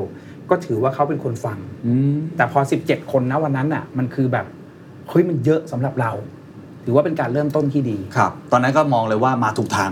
คิดว่ามาถูกทางแล้วเราชอบ แล้วก็ก็ก็มีคนแบบส่งกำลังใจมาให้ตลอดทาง Facebook เลยพี่ผมฟังอยู่สนุกดีนะอะไรอย่างเงี้ย อืม ก็คิดว่าน่าจะมาถูกทาง ครับ ต้นทุนไม่เยอะไงเพราะว่าสมัยก่อนที่ผมเริ่มจัดรายการน่ะ ผมไปอาศัยหลังบ้านเล็ก ๆ ของพี่คนหนึ่งที่ที่มีพระคุณกับผมเนี่ยจัดรายการ ติดคลองเลยเป็นห้องเล็ก ๆ แล้วก็มีมิกเซอร์อยู่อันหนึง มีไมโครโฟนห้อยอยู่อันหนึง แล้วก็เปิดอินเทอร์เน็ต บรรยากาศเหมาะเจอผีมากเลยนะ ใช่ครับจนกระทั่งพอมันจัดอย่าลืมว่านั่นเป็นบ้านเขา อ่า แล้วเราไปจัดรายการเสาร์อาทิตย์ บางสัปดาห์ครอบครัวเขาอ่ะ อืม อยากจะไปเที่ยวเขาก็ปิดบ้าน เราก็เข้าไปจัดรายการ ไม่ได้ เราก็ทำยังไงได้ เอ อะ อเออเออ มันเป็นอย่างเงี้ยบ่อย อืม พอบ่อยเราก็รู้สึกเริ่มเกรงใจเขาแล้วตังค์ก็ไม่เคยให้ค่าเช่าเขาค่าน้ำค่าไฟเราก็ไม่เคยจ่ายไม่มีจ่ายอะครับ แต่ตอนนั้นอ่ะโชคดีมาก มีสปอนเซอร์เจ้าแรก มีสปอนเซอร์เลย ติดต่อมาเขาบอกแจ็คพี่ฟังรายการอยู่ พี่อยากสนับสนุนรายการ เดี๋ยวมาเจอพี่ที่ห้างพอมนาดหน่อย อืม ผมก็ไป ครับ ปรากฏว่าเป็นเป็นเจ๊กับเฮียเฮียสักเต็มตัวเลยสักนี้เออสวัสดีครับเออผมผมแจ็คครับเออรู้รู้รู้มามามานั่งคุยกัน อันเนี้ยพี่มีผลิตภัณฑ์ของพี่เนี่ยลูกชิ้นหมูนายห้างเพ้งเจ้าของเดียวกับลูกชิ้นแชมป์ ให เจ้า ญ่ ขอ มาง ก มาเอง เจ้าของมาเอง มาเองครับ อยากจะสนับสนุนแจ็คคิดเท่าไหร่ณตอนนั้นเนี่ยคือผมคิดตัวเลขไม่ออกว่าเราจะตีค่าโฆษณาเท่าไหร่อะไรยังไง แต่คิดเร็วๆว่าเฮ้ยถ้าเราเอาราคานี้แล้วเราอยู่ได้ แล้วเฮียเขา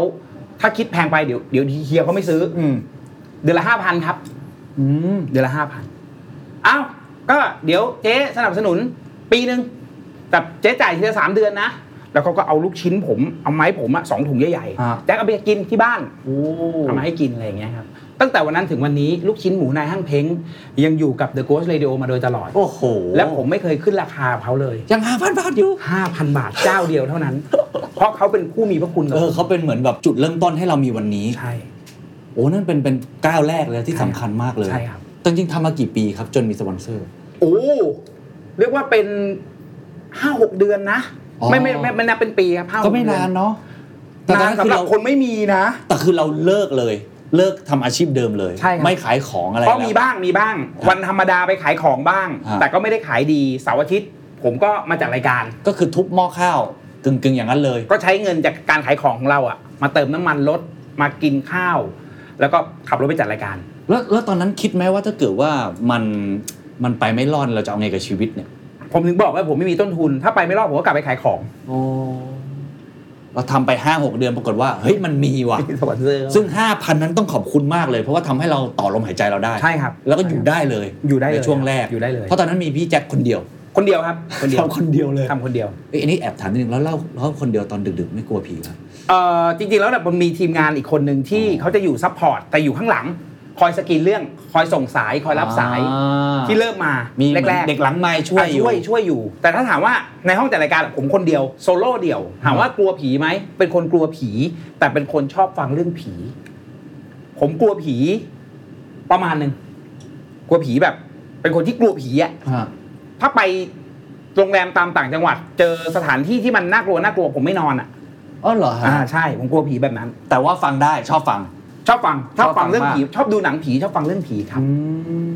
อ่ะแล้วหลังจากนั้นพอมีสปอนเซอร์แล้วเราเริ่มเห็นทางแล้ว ว่ามันน่าจะไปได้แน่ๆ คนฟังก็เริ่มขยายกลุ่มเยอะขึ้นเรื่อยๆ จากเว็บไซต์ผมมาต่อที่ Facebook เพราะ Facebook ไลฟ์กำลังมา อืมโอ้นี่เกาะทันยุคนั้นเลยนะ ใช่ครับ ยุคพีคๆของ Facebook เลย ใช่เขามีบอกว่า เอ้ยเฟซบุ๊กกำลังจะไลฟ์สดได้นะ แต่ไลฟ์ได้แค่ครั้งละสี่ชั่วโมง ครับ ผมว่าเอ้ยสี่ชั่วโมงเราจัดรายการสามชั่วโมงก็น่าจะโอเคนะ เราก็จัดรายการผ่านทาง Facebook ได้สักพักหนึ่งเขารู้สึกว่าบ้านนั้นอ่ะไม่ตอบโจทย์เราละเกรงใจเขา เราก็เลยติดต่อไปหาพี่ที่รู้จักกันบอกผมอยากจะหาห้องจัดรายการ ปรากฏว่าโชคดีมาก พี่เอ๋บอกว่าเฮ้ยพอดีเพื่อนพี่อ่ะเปิดออฟฟิศอยู่เนี่ย ครับ เขามีห้องจัดรายการที่ไม่ได้ใช้ ไปลองดูไหมผมก็มา RCA เลยจากตึกนี้ไปประมาณ 4 ห้อง เขาจะปล่อยชั้นลอยไว้ชั้นหนึ่ง แล้วก็มีเครื่องจัดรายการแบบเตาแก๊สนะครับแบบเก่ามากแบบสำหรับวิทยุยุคเก่าอ่ะ ครับ แต่เชื่อมต่อกับออนไลน์ได้ เขาปล่อยให้เช่าเดือนละหกพัน โอ้ เดือนละหกพันเราได้สปอนเซอร์ห้าพันพักเงินนิดหน่อยไม่เป็นไร เดือนละหกพันเพื่อต่อยอด อืม หลังจากนั้นคือหลังจากที่เราอ่าไลฟ์ทาง Facebook อะครับ ก็เริ่มมีสปอนเซอร์นะครับเข้ามา แล้วตอนไหนที่เป็นจุดเปลี่ยน ถ้าวันเนี้ยมันคนฟังเจ็ดหมื่นเนี่ย บอกเคล็ดลับหน่อยมันมาจากตอนไหนหรอ ที่แบบมันมันผมว่าทุกคนมันจะต้องมีพลุอะที่แบบมาอย่างนี้เรื่อยๆมันก็พุกเลยอะคือชีวิตคนเราผมไม่เชื่อว่ามันจะแบบไปเรื่อยๆมัน อ่ะ มันจะมีจุดอะไรบางอย่างที่มันเป็นจุดเปลี่ยนรายการหรือจุดเปลี่ยนชีวิตของเราของพี่แจ็คมีไหม จุดเปลี่ยนที่หนักที่สุดคือเราไลฟ์ Facebook อย่าลืมว่า Facebook มันให้ไลฟ์แค่วันละ สี่ 4 ชั่วโมง ชั่วโม แต่เราไลฟ์เกินทุกครั้งพักหลังเริ่มจัดรายการแล้วติดบ้าน้ำลาย เกิน 4 ชั่วโมง แล้ว Facebook ตัดตัดแล้วต่อใหม่ ไลฟ์ตัดเกิน 4 ชั่วโมงทำอย่างเงี้ยทุกวันทุกวันปรากฏว่า วันอาทิตย์ที่เท่าไหร่ไม่รู้จำไม่ได้อ่ะวันเสาร์ที่เท่าไหร่ไม่รู้จำไม่ได้ครับกำลังจะเข้ารายการกำลังจะกดไลฟ์สดสตรีมมิ่ง Facebook ไลฟ์สดไม่ได้ โดนบล็อก เพราะเราใช้ลิมิตในการ การถ่ายทอดสดเกิน พี่มาร์คไม่ปลื้ม ทำไงดีวะ เออ เราต้องทำไงดี โชคดี มีคนบอก พี่ YouTube เลย YouTube กำลังมา ณตอนนั้นเลยสร้างช n แนลใน YouTube ขึ้นมาด่วนเลยครับ เดี๋ยวนั้นเลย พอสร้างเพ พื่อ ราะ ไลฟ์สดให้ว่าวิ ได้ กฤต วิกฤต ไม่ ครับ ใช่แบบว่าวางกลยุทธ์ไว้เรียบร้อย เราต้องไป YouTube เพราะมันเติบโต วิก ฤต เราต้องออกอากาศให้ได้นะตอนนั้น The Ghost Radio ใครวะออฟฟิเชียลเอาสมัคร เอาเมลโม สมัครสมัครเสร็จปุ๊บ เอ้ย เอาเอาเอาโพสต์ใน Facebook เสร็จปุ๊บ ให้ทุกคนตามมาแล้วก็ยิงเลย ซึ่งก็ยังใช้ช n e l เดิมจนถึงทุกวันนี้ ใช่ครับ ใช่ครับ เอาจริงต้องขอบคุณพี่มาร์กนะ ขอบคุณพี่มาร์คที่เขาตัดผม คือพอย้ายมาปุ๊บทำเหมือนเดิมทุกอย่าง ครับ แต่คนฟังเปลี่ยนเลย คน ข ฟัง ยาย ขยาย จาก เริ่มจากหลักสิบหลักสิบกระโดดมาเป็นหลักหลายสิบหลายสิบกระโดดมาเป็นหลักร้อย ในเวลาไม่นาน อืม ในเวลาไม่นาน อืม เพราะเราไลฟ์ยืนพื้นคือ ตอนแรกผมจัดรายการตั้งแต่เที่ยงคืนถึงตีสาม ครับ แล้วรู้สึกว่ามันน้อยไปคนยังไม่อิ่ม อืม ผมก็เลยขยับเวลาสี่ทุ่มถึงตีสาม อืม พอขยับเวลาคนไม่อิ่ม ผมก็เลยแบบคนไม่อิ่มทำไงดีวะ เอางี้แล้วกัน เริ่มตั้งแต่สี่ทุ่มจบตอนไหนก็ไม่รู้ ครับ ครั้งแรกที่พูดอย่างนั้นออกไปพูดเล่นๆ คนชอบ อ๋อ แล้วก็จบเวลาที่ไม่มีการตายตัว ไม่มีการกำหนดเวลาจบว่ารายการจะเริ่มตั้งแต่เวลานี้ถึงนี้เวลาเริ่มอะตายตัว ครับ แต่เวลาจบจบเมื่อไหร่ก็ได้ คือมันไม่เหมือนยุควิทยุไง ใช่ครับ ที่มันมีสล็อตของมัน ใช่ ใช่ไหมเดี๋ยวคนอื่นจะมาแทนรายการเราแล้ว เดี๋ยวมีรายการอื่นต่อมีดีเจมาเคาะประตูรอ ใช่ครับ อันนี้ออนไลน์มันทำอะไรก็ได้ นี่คือบ้านของเรา แล้วตอนแรกเราก็ไม่ได้ใช้ไอ้ความอิสระนี้อย่างเต็มที่ ใช่ครับ โอ้แต่ เราเพิ่งมารู้ว่า การใช้อิสระเนี่ยมันดี คนชอบตอบโจทย์ อ๋อ อยู่กันทั้งคืน เราก็เลยยึดถืออย่างเงี้ยมาโดยตลอด อืม พอคนเอาไปแชร์กันมากขึ้น เพราะเรื่องผีที่ทำให้คนรู้จักก็คือค่ายลูกเสือ อืม เรื่องผีเรื่องแรกที่มียอดวิวล้านวิว แต่ไม่ใช่ช่องเรานะ ครับ ช่องอื่นดูดไปแล้วดังก ว่า เอาต้องขอบคุณเขาแหละเขาทำให้ได้ เออเอาคนเขาแล้วมันก็ดังกลายเป็นไวรัล โอ้ รายกงรายการต่างๆ ตามรอยตามไปถ่าย เพราะมันมีสถานที่นี้อยู่จริง อืม คนก็เลยรู้จัก The Ghost Radio ค่ายลูกเสือนี่เป็นตัวทำให้ The Ghost Radio นี่ดังเลย ใช่ครับ มีคนเอาไปลงกระทู้ในพันทิป มีคนเอาไปบอกต่อ แล้วคนก็เลยเข้ามาฟังมากขึ้นเรื่อย อืม จากหลักร้อยเป็นหลักพัน จากหลักพันมาเป็นหลักห้าพัน วันนั้นเราดีใจมากคนฟังสดเราห้าพัน แล้วก็ทำอย่างนี้มาตลอดห้าพันก็ค่อยๆ ขึ้นมาเรื่อยๆครับ ครับ จนทุกวันนี้ก็อยู่ที่ประมาณยืนพื้นเลยอ่ะ ถ้ายืนพื้นเลยหกหมื่นห้าแน่ โอ้โหเยอะมาก ครับ เยอะมากๆนะฮะกับ ๆ ช่วงเวลาร ยกร ตีหนึ่งตีสองด้วยนะ ใช่ ผมเคยจัดรายการถึงเจ็ดโมงเช้าอ่ะ จนฟ้าสว่างแล้วนะ ใช่ครับ ออกมาพระบิณฑบาต แล้ว มีคนดูอยู่นะถึงเจ็ดโมงเช้าอ่ะสามหมื่นห้า โอ้โห โหดมากเขาเลยบอก อ๋อเขาชอบแบบนี้ เขาชอบรายการที่เดาทางไม่ถูก ว่าวันนี้คุณจะเจอกับอะไร อืมอืมอืมคุณแจ็ครู้สึกยังไงตอนที่รายการจาก 17 คน มันมา 5,000 มันไปหมื่นมันไป 20,000 30,000 ความรู้สึกของคนที่ทำแล้วรู้สึกว่ามันสำเร็จไหมเรารู้สึกว่าสิ่งเหล่านี้มันเป็นสิ่งที่เราคิดไว้อยู่แล้ว มันตอบโจทย์เรา หรือว่ารู้สึกยังไงกับไอ้ยอดที่มันเยอะขนาดนี้ ผมว่าถ้าถามร้อยคนก็คงตอบเหมือนกันทั้งร้อยคนครับ ผมผมผมรู้สึกดีใจทุกครั้งที่ยอดคนฟังค่อยๆ เพิ่มจำนวนเยอะขึ้นเยอะขึ้น อืม ผมจะโพสต์ทุกครั้งโพสต์ขอบคุณทุกครั้ง อืม ถ้ายอดถูกทำลายสถิติ ผมจะโพสต์ขอบคุณแล้ว อืม แต่ผมไม่เคยคิดว่าตัวผมเองแล้วก็ The Ghost Radio เนี่ยประสบความสำเร็จไม่กล้า อืม ผมเชื่อว่า The Ghost Radio อ่ะมันเพิ่ง ตอนนี้มันอยู่ในช่วงของการตั้งไข่เท่านั้นเอง เหรอฮะ มันยังต่อยอดมันยังต่อยอดไปได้อีกเยอะณตอนนี้ผมยังไม่คิดว่า The Ghost Radio ประสบความสำเร็จนะ แต่ผมดีใจทุกครั้งที่มีคนฟังเข้ามาเพิ่มขึ้นเรื่อย อืม ๆ ผมเคยนั่งคุยกับทีมงานว่า คนฟังเราอ่ะหลักหมื่นสองหมื่นนี่เราก็สุดแล้วนะ แต่พอเราเห็นตัวเลขที่เติบโตขึ้นทุกวันทุกวันอ่ะเราเราเราสุดตรงนั้นไม่ได้แล้ว อืม เพราะฉะนั้นปล่อยให้มันเป็นกลไกไปตามธรรมชาติเลยครับว่าเขาจะไปสุดอยู่ที่ตรงไหน ครับ แต่ในส่วนตัวของเราอะเรามีความรู้สึกว่าเราจะต้องเอาคนฟังที่เขาเข้ามาฟังเราอะอยู่กับเราให้ได้นานที่สุด อืมอืม ทำยังไงก็ได้ให้เขามีความสุขที่สุดในการที่เข้ามาฟังเรา ครับ เพราะฉะนั้นมันก็จะมีการเล่นลูกล่อลูกชนระหว่าง The Ghost Radio กับคนฟังอะ อืม มันจะมันจะเพิ่มความสนุก มันจะเพิ่มความน่าสนใจมากขึ้น ครับ แล้วมันก็จะจะกลายเป็นคอมมูนิตี้ที่ที่มันสำคัญ เออ ที่เราจะดึงคนฟังไว้ จากประสบการณ์ที่เราเคยทำมาว่าอ๋อคนฟังน่าจะชอบแบบนี้ อ๋อ ลองทำแบบนี้ดูมันฟรีสไตล์ไงเราไม่ถูกกำหนดจากอะไรทั้งสิ้น โอ้ น่าสนใจมาก ครับ ถ้าถอดรหัสมันดูเนี่ อื ย ม ในในฐานะคนทำคอนเทนต์เหมือนกันนะครั ครับ บ พี่เฮ้ยมันต้องมีอะไรบางอย่างที่โดนใจเขาเมื่อกี้ผมได้ยินว่าคำว่าคอมมูนิตี้อย่างนี้เป็นต้นเนี่ย ให้พี่แจ็คลองวิเคราะห์ตัวเองดูว่าทำไมคนถึงฟังเราเยอะขนาดนี้ อะไรคือ secret sauce อะของ The Ghost Radio ที่ทำให้มันคนฟังเยอะขนาดนี้ ซิกเก็ตซอสของ The Ghost Radio เหรอครับผมว่ามันคือความกลมกล่อม อืม ความกลมกล่อมของคนที่โทรมาเล่าเรื่อง อืม ความกลมกล่อมของผู้ดำเนินรายการ อืม เราอินกับทุกเรื่องสมัยก่อนเราจัดรายการผ่านทางวิทยุ ไม่มีใครเห็นอาการเรา อืม เราจะนั่งโทษนะฮะแคะขี้มู ก นั่งทำนู่นทำนี่จัดรายการแค่ อืมครับ อืมแค่นั้น เออ แต่ยุคนี้สมัยนี้มันเปลี่ยนไปแล้ว เรามีกล้องตั้งอยู่เดี๋ยวก็เลยเราใช้กล้องทั้งหมด 4 ตัวในการถ่ายทอดส ดสี่ตัวสตัดสลับอะนะครับ เพราะฉะนั้นคนจะเห็นเราทุกมุม นี่คือบรรยากาศห้องจัดรายการ อืม จะมีกล้อง 1 2 3 4 ตัว กล้องเยอะจริง ต้องเยอะครับต้องเยอะ แล้วเวลาจัดก็จะมีทีมงานอยู่กี่คนนะ ห้องนี้มีผมคนเดียวที่เหลือนั่งนอก อ่ะแล้วอันเนี้ย นั่งนี้คือสำหรับเผื่อแขกมา อ๋อเพิ่มมีแคร์ า แบมแบม แบมแบมมาแบมแบม อ่า นั่งนี่ วันนี้ อันนี่ก็ได้อยู่ค แบมแบ ล้าย มปลอม ๆ สิ่งหนึ่งที่ The Ghost Radio เราซีเรียสมาก ฮะ คือเรื่องคุณภาพของกล้อง อื เพราะสมัยก่อนอะผมเริ่มต้นกันด้วยกล้องเว็บแคม ครับ ในการถ่ายทอดสด แล้วก็เห็นถึงคุณภาพที่มันแบบมันยังไม่ได้อะ อืม เราก็เลยลงทุนไปกับมัน ลงทุนไปกับกล้องแพงๆเลย อ่าใช่ใช่ แล้ว ก็ ภาพมันก็จะออกมาชัดๆอะไรอย่างเงี้ย ก็อาจจะเป็นส่วนหนึ่งที่ที่คนเข้ามาดูง่าย เออคุณภาพมันดี ใช่ครับ ใช่ไหมฮะ ใช่ เพราะปกติเวลาคนจัดรายการวิทยุจะไม่ค่อยลงทุนกับภาพไง แล้วก็จะ เอา แบบ เสียง เออภาพไม่ค่อยชัดอะไรอย่างเงี้ย แต่อันนี่คือนี่ ผมลงทุนกับมันเลยทุก ทุกอย่างคือคุณภาพ ใช่ครับ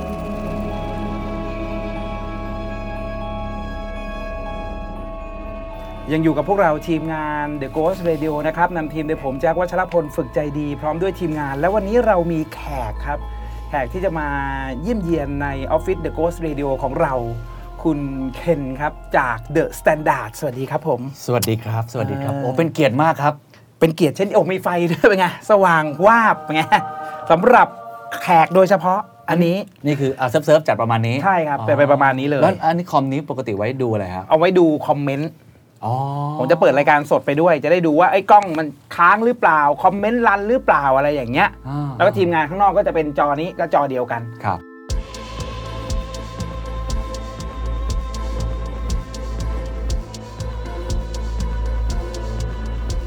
เราจะต้องคอนเซนเทรตกับคนที่โทรมาเล่าเรื่อง เราต้องอิน เราต้องเราต้องให้เกียรติเขา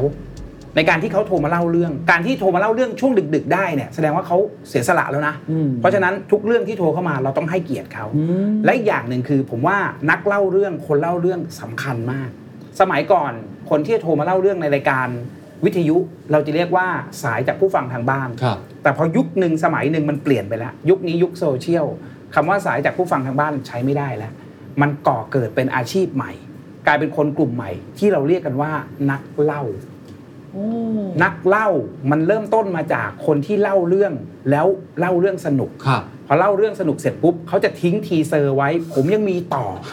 หรือบางทีเนี่ยมันเริ่มต้นจากการที่เขาเล่าแล้วมันไม่จบ วันเนี้ยมันจบแค่นี้ก่อน เดี๋ยวครั้งหน้าครับ ผมจะมาต่อเรื่องนี้ มันจะเป็นอย่างนี้อย่างนี้ มันก็กลายเป็นสร้างกระแสให้คนแบบโห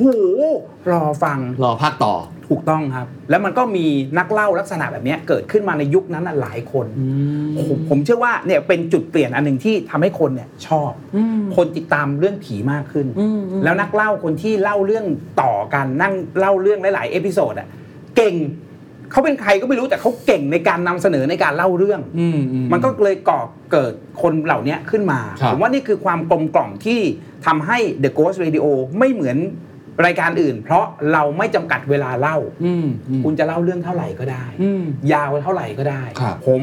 อยู่กับคุณทั้งเรื่อง ผมอินกับคุณทั้งเรื่อง ผมเสริมคุณทั้งเรื่อง อืม กลายเป็นว่าคนฟังที่ฟังอยู่ชอบชอบเพราะเราถามแทนใจเขา เรารู้ว่าเราควรจะถามตรงไหน อืม เราควรจะแทรกตรงไหน เราควรจะเบรกตรงไหน กลายเป็นว่าคนฟังชอบ ครับ พอคนฟังชอบ นักเล่ากับนักจัดรายการมันเป็นหนึ่งเดียวกันอะรายการมันก็เลยสนุก โอ้ เข้าใจแล้ว งั้นผมถามตัวนักจัดรายการก่อน เพราะเมื่อกี้เราพูดกันก่อนหน้านี้ว่า พี่แจ็คเนี่ย เรียกได้ว่าก๊อปเลยก๊อปพี่ป๋องมาเลย ใช่ครับ จนวันเนี้ยผมคิดว่ามันไม่เหมือนแล้ว มันมีสไตล์ของตัวเอง ใช่ มันมีวิธีการของตัวเอง พี่แจ็คหาสไตล์ของตัวเองเจอได้ไงในฐานะนักจัดรายการ ซึ่งผมคิดว่ามันก็คือคอนเทนต์ครีเอเตอร์ อืม รูปแบบหนึ่งอ่ะผมเป็นพอดแคสเตอร์อ ครั ย่า บ งเงี้ยหรือว่าเป็นโฮสต์ในการจัดรายการเนี่ยก็ต้องใช้เวลาเหมือนกันเนาะกว่า ใช่ จะเจอ กว่าจะอินกับเรื่องนั้น ครับ กว่าจะมีเทคนิคในการหยุดในการถาม จังหวะที่เราหัวเราะพี่แจ็คฝึกตัวเองยังไง หรืออะไรคือเอกลักษณ์ของพี่แจ็คอะ ถามว่าผมฝึกตัวเองยังไง ผมไม่รู้นะว่าว่าว่าผมมีความเป็นเอกลักษณ์เฉพาะตัวของตัวเองเนี่ยเมื่อไหร่ แต่ผมเชื่อว่าไอการที่ผมจัดรายการแบบเนี้ยทุกสัปดาห์ ทุกสัปดาห์ ทุกสัปดาห์ แล้วก็มองเห็นตัวเองผ่านทางกล้อง เราก็จะดูคอมเมนต์ไปด้วยว่าไอสิ่งที่เราทำอยู่โอ้ยอันนี้ไม่ชอบละไม่ดีละนนี้ อ๋อเหรอฮะอ๋อ จะ ดู ไม่ คอมเมน ทำ ต์ตลอด ดูคอมเมนต์ตลอด ตาผมดูคอมเมนต์ตลอด แต่หูผมเนี่ยฟัง ฟังเรื่องผีทั้งเรื่องได้ แล้วก็แยกแยะประสาทได้ไม่ผมว่ามันเป็นประสบการณ์มากกว่าที่ เออ ผมไม่ได้บอกว่าผมเอ็กเก่งนะ อ่า แต่ อ่า มันทำได้จริงๆ ผมสามารถอ๋ออันนี้ไม่ดีเว้ย อืมครับอืมแต่ถ้าเรา ทำอะไรที่มันขัดหูขัดตาของคนฟังอ่ะ เราจะปรับปรุงตัวเองเดี๋ยวนั้น จนมันกลายเป็นอ๋อเราอยู่กึ่งกลางระหว่างคนชอบกับคนไม่ชอบ อยู่ตรงเนี้ยได้ อืม กลายเป็นว่าผมจะเป็นคนที่สมัยก่อนคือหัวร้อน ถ้าเป็นจัดรายการทางวิทยุอ่ะหัวร้อนเลย ใครเล่าเรื่องไม่ดี ผมอารมณ์เสียใส่ อ๋อจริงเหรอฮะ จริงแต่ทุกวันเนี้ยปรับตัวเองลงมา อืม เปลี่ยนใหม่ อืม เราไม่ใช้อย่างนั้นละเล่าเรื่องไม่ดีเฮ้ยเดี๋ยวก่อนนะ เดี๋ยวนะ เรามาวางนี้กันใหม่นะ เดี๋ยวเรื่องเนี่ยผมลำดับให้ใหม่ เป็นอย่างนี้นะ อย่างนี้นะอ่ะงั้นเดี๋ยวเราไปกันต่อ คนชอบ โอ้เหมือนเราเป็นคนช่วยแปลภาษาอีกทีนึงอ่ะ ใช่ เออเปลี่ยนเลยนะ เพราะอย่าลืมว่าคนที่ฟังรายการทุกวันเนี้ยมันเป็นรายการสด ครับ เขาไม่ได้ฟังอย่างเดียวเขาแชท ใช่ใช่เขาคุยกับเราไปด้วยคุยกับเพื่อนเขาไปด้วย แล้วเขาแชทเสร็จปุ๊บสมาธิเขาอะไม่ได้ฟังเรื่องทั้งหมด สิ่งที่เขารอคือรอไอ้พี่แจ็คเนี่ยมันมาสรุปให้ตอนท้ายเรื่อง มันก็กลายเป็น อ๋อ เอ้ย คนฟังชอบแบบนี้ เออ เราต้องตั้งใจทำแบบนี้ เออเออก ลายเป็นว่าสิ่งเนี้ย คนน่าจะ น่าจะตอบโจทย์ ครับ คนฟังมากที่สุด ก็เลยปรับตัวเอง ก็เลยเป็นอย่างที่เห็น โอ้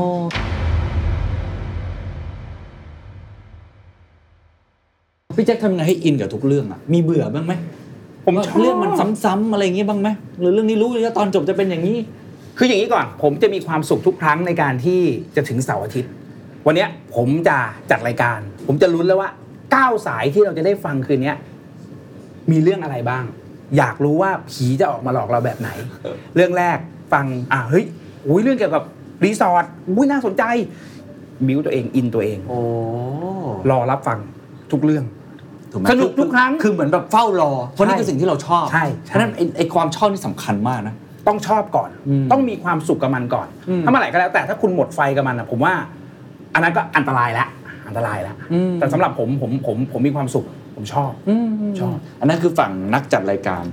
เมื่อกี้คนเล่าเรื่อง ครับ มันต้องมีวิธีการในการสกรีนนะครับ ครับ ว่าเรื่องผีแบบไหนอะที่มันโดน อืม หรือว่าคนคนที่มาเล่าอ่ะมีสไตล์ในการเล่าแบบไหน ครับ เล่าช้าเล่าเร็ว มีอารมณ์ขันหรือว่าอย่างที่เมื่อกี้บอกว่าเล่าเก่งมากจนแบบทำให้คนติดตามต่อได้เนี่ย ครับ ผมว่านี่มันเป็นเคล็ดลับอย่างหนึ่งเนาะ เพราะถ้าเกิดเราเราสามารถหาเก้าคนเนี้ยได้ทุกสัปดาห์ ทุก ครับ ตอนเนี่ยโอ้สบายแน่ ใช่ อันนี้ทำยังไงให้มันมีของตลอดเวลา การที่เล่าเรื่องผีได้ได้ได้ดีครับ ทีมงานเขาจะสกรีนจากอันดับแรกก่อนเลยคือ น้ำเสียง น้ำเสียงต้องน่าฟังก่อน น้ำเสียงสำคัญมาก น้ำเสียงสำคัญมากครับ อายุน้ำเสียงสำคัญมาก ถ้าน้ำเสียงดีมีชัยไปกว่าครึ่งแล้ว อันนี้เทคนิคเลยนะ ใครอยากมาอยากมาเล่าให้เดอะโกสเรดิโอเนี่ย น้ำเสียงจะต้องแบบอย่าอย่างเงี้ยที่เราคุยกัน ครั คื บ อน้ำเสียงแบบเนี้ยน้ำเสียงที่เป็นธรรมชาติไม่ต้องดัดเสียง ไม่ต้องปรุงแต่งใดๆทั้งสิ้น อืม สองคือการลำดับเรื่อง อืม คุณเตรียมตัวมาแบบไหน คุณจะเล่าอะไรแบบไหน ถ้าคุณลำดับเรื่องผิดถูกไปมาตื่นเต้นมาก เดี๋ยวจะมีทีมงานคอยบอกคอยแนะนำก่อน ครับ สามคือเรื่องที่จะเล่า อืม มันน่าสนใจขนาดไหน อืม มันก็ต้องดูก่อนว่าเขาจะมาเล่าเรื่องเกี่ยวกับอะไร แต่ถ้ามาเล่าเรื่องเกี่ยวกับฝันอย่างเดียว ทั้งเรื่องมีแต่ฝันทีมงานก็จะอาจจะต้องเบรกไว้ก่อน ครับ เพราะมาเล่าอ่ะ เดี๋ยวนี้ชาวแก๊งเดอะโกสเตอร์บางคนหัวร้อน เจอเรื่องผีแต่ฝันอย่างเดียวโอ้โหเดี๋ยวคอมเมนต์มารัว เลย ไม่ได้ มันต้องมีความน่าสนใจในตัวเรื่องด้วยสามอันเนี้ยคือองค์ประกอบที่สำคัญที่สุด โอ้โห ทั้งหมดเลยคือต้องฝากเรื่องมา พิมพ์เรื่องย่อมาให้ทีมงานอ่านทีมงานเห็นเฮ้ยอันนี้น่าสนใจโทรกลับไป อืม แล้วก็ให้เล่าเรื่องทั้งหมด เหมือนที่จะเล่าในรายการ เหมือนที่จะเล่ากับพี่แจ็คเนี่ยเล่าให้หนูฟังหน่อยค่ะ ซ้อมกันอย่างนั้นก่อนเลยครับ โอ้โห นี่มีทำการบ้านกันหนักหน่วง ใช่ มาคกรับ นะฮะ หนักหน่วงมากครับ เออ งั้นผมถามอย่างนี้ ในฐานะเป็นคนที่อาจจะไม่ได้ฟังเรื่องผีบ่อย ครับ แต่ผมว่าผมพอรู้ว่าสตอรี่แบบไหนมันน่าสนใจนะครับ เรื่องผีที่มันโดนเนี่ย มันต้องเป็นยังไงฮะ อะไรที่แบบอย่างไอ้ที่หยดที่ดังมากๆก็เหมือนกันอย่างเงี้ย พี่แจ็คฟังมาเป็นผมว่าเป็นพันเป็นหมื่นเรื่องนะ นะครับ มันต้องมีองค์ประกอบคล้ายๆกันไหม อะไรที่แบบทำให้เรื่องผีเรื่องนั้นมันโดนนะ ต้องมีจุดเริ่มต้น อืม จุดเริ่มต้นมันมาจากอะไร คุณไปเจอได้ยังไง เพราะอะไร อืม สถานที่ก็สำคัญ อืม สถานที่เรื่องเล่าที่มันเกี่ยวข้องกับโรงแรมที่พัก เกี่ยวกับป่าคนจะชอบเป็นพิเศษ โรงแรมที่พักมันใกล้ตัว อ่า ป่านี่มันไกลตัว มันคนละขั้วกันเห็นไหม ครับ ไกลตัวในที่นี้หมายถึงว่า คนเหล่านี้อาจจะไม่ค่อยมีโอกาสได้เข้าไปในป่าสักเท่าไหร่ แต่เรื่องในป่าบางเรื่องอะครับมันเหนือจินตนาการมันล้ำมาก แล้วเขาเล่าออกมาแต่ละเรื่องแบบหูมันว้าวแล้วคนก็ชอบ ส่วนเรื่องโรงแรมเรื่องที่พักเนี่ยมันใกล้ตัวมาก ทุกคนมีโอกาสที่จะต้องไปพักตามโรงแรมอะไรต่างๆ บางคนฟังเพื่อจะได้รู้ว่าฉันเคยไปพักที่นี่มาหรือเปล่านะ อ๋อสร้างอารมณ์ร่วม แค่ นั้น แค่นั้น แล้วความน่ากลัวล่ะครับสำคัญไหมว่าต้องน่ากลัวสุดๆ ต้องอะไรคนถึงจะชอบ บางเรื่องไม่มีผีแม้แต่ตนเดียว ไม่มีเลยแต่มันดันน่ากลัวน่ากลัวจากบรรยากาศน่ากลัวจากสิ่งที่เจออน่ากลัวจากการบรรยายของนักเล่าเรื่อง ว่าเขาบรรยายออกมาได้เห็นภาพมากน้อยขนาดไหน อย่าลืมว่าเรื่องเล่าที่เขาโทรมาเล่าบ้านหลังเดียวกัน คนฟังจินตนาการไม่เหมือนกันนะ เออจริง ไม่มีทางที่เป็นไปได้เลยว่า อ๋อ บ้านหลังนี้เป็นบ้านไม้ ผมอาจจะจินตนาการไปอย่างหนึ่งเคนอาจจะจินตนาการไปอย่างหนึ่ง ครับ แล้วก็มันจะแตกผีตัวเดียวกัน ยังจินตนาการไม่เหมือนกันเลย เพราะฉะนั้นความสนุกมันอยู่ตรงนี้ฮะ อยู่ที่คนเล่าเรื่องจินตนาการ แล้วก็คนเล่าด้วย ถูก ว่าเล่าเป็นแบบไหน ใช่จินตนาการเอาสนุกเอามันเอาสิ่งที่เขาเจอเอามาเป็นอารมณ์ร่วมกับเราว่าโอ้โหเขาไปเจอแบบแบบมาแบบนี้มา ถ้าเราไปเป็นตัวละครตัวนั้นล่ะ ครับ ผมจะเป็นอย่างนี้ทุกครั้งคือ ผมจะเอาตัวเองเข้าไปอยู่ในเรื่องเล่าทุกเรื่อง สมมุติว่าเขาเล่าเรื่องเกี่ยวกับเขาผมก็คือตัวเขานั่นแหละ ครับ เดินก็เดินไปกับเขาจะเห็นได้ว่าเวลาผมจัดรายการ เข้าไปในห้องนะพี่เตียงอยู่ทางขวามือ ผมก็เตียงขวามือ ซ้ายมือเนี่ยเป็นโต๊ะเครื่องแป้ง ตรงไปเป็นประตูอะไรอย่างเงี้ย เราก็จะสร้างภาพในหัวเรา อ่า เราก็จะได้แบบบิวอัตรสในการฟังเรื่องไปด้วย ครับ มีอารมณ์ร่วมไปด้วยสนุกไปด้วย อ่าอ่า คือลิฟต์เนี่ยมันไม่ได้ขึ้นมาชั้น 24 แต่ไอตอน ใช่ ที่ ค่ะ เรามองที่เลขลิฟต์เนี่ย อ้าว ไอที่บอกว่าที่เราเห็นคนเข้าไปในลิฟต์เมื่อกี้ ถ้าเป็นลิฟต์ที่มันลงไปหรือว่าขึ้น มันจะต้องมีตัวเลขจากเราเนี่ยลงไป 23 22 หรือเป็นลูกศรจิ้มลงถูกป่ะ ถูกค่ะ แต่เราเห็นตัวเลขว่าอ้าวลิฟต์มันอยู่ชั้นจีนี่หว่า สรุปแล้วเท่าที่พี่แจ็คอยู่กับเรื่องผีมา 30 ปีเนี่ย ครับ แล้วก็เนี่ยทำมาหาเลี้ยงชีพเนี่ย ผีคืออะไรครับ ผีมีจริงไหมแล้วทำไมคนไทยชอบผี ผีคือคน คนคือผี อืม ผีคือคน คนคือผี ครับ ผีคือคนที่ตายไปแล้ว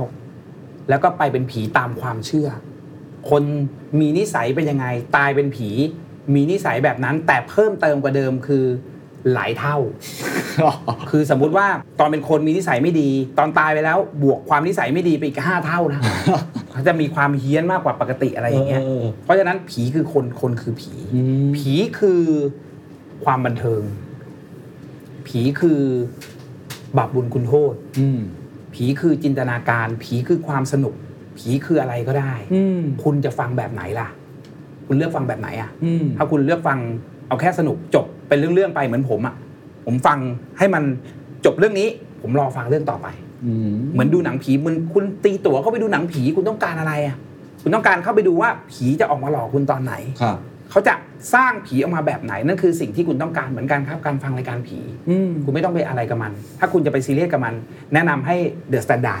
ด ซีเรียสแน่นอน คือได้ความรู้แน่นอน เออเออเออ ผีมันมีข้อดีอย่างหนึ่งคือทำให้คนได้รู้จักเรื่องของบาปบุญคุณโทษ อืม นั่นคือพอยต์อีกหนึ่งที่สำคัญ เป็นบทเรียนได้ เป็นบทเรียนได้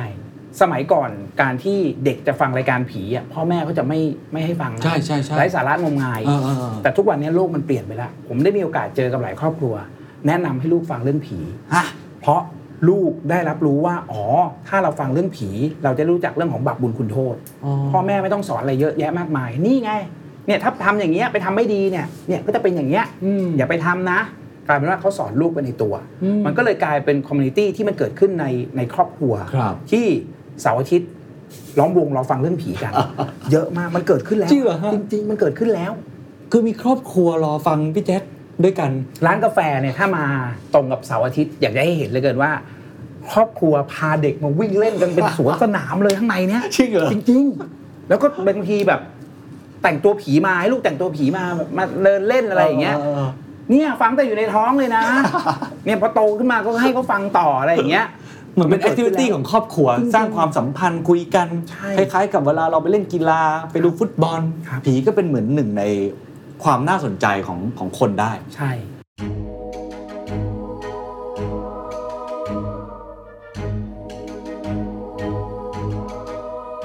มันมีเมนูอะไรเฉพาะไหมแบบ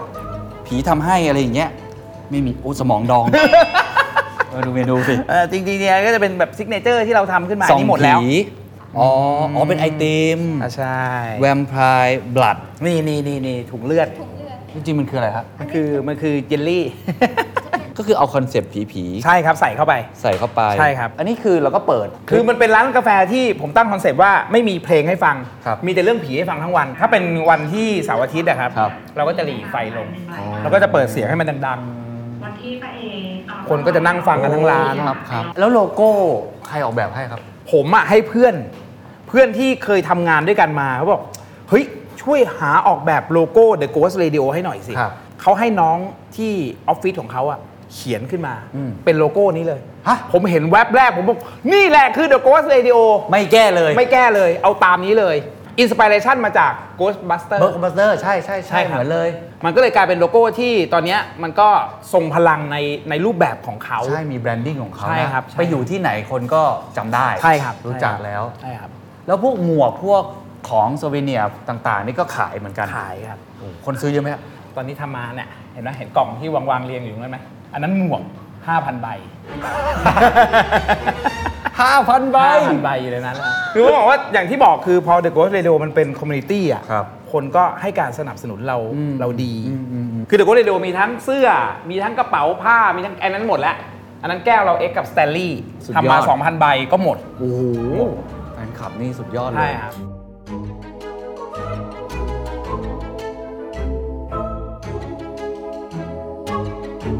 ผมว่าเดี๋ยวนี้คนแยกแยะออกว่าความงมงายกับความบันเทิงอ่ะ อืม เขาเลือกตัดสินเองได้ ไม่ต้องมีใครไปบอกเขาว่า เอ้ย ฟังอันนี้อย่าไปงมงายนะเขาเลือกฟังเอง ครับ เพราะตรงนี้ผมว่า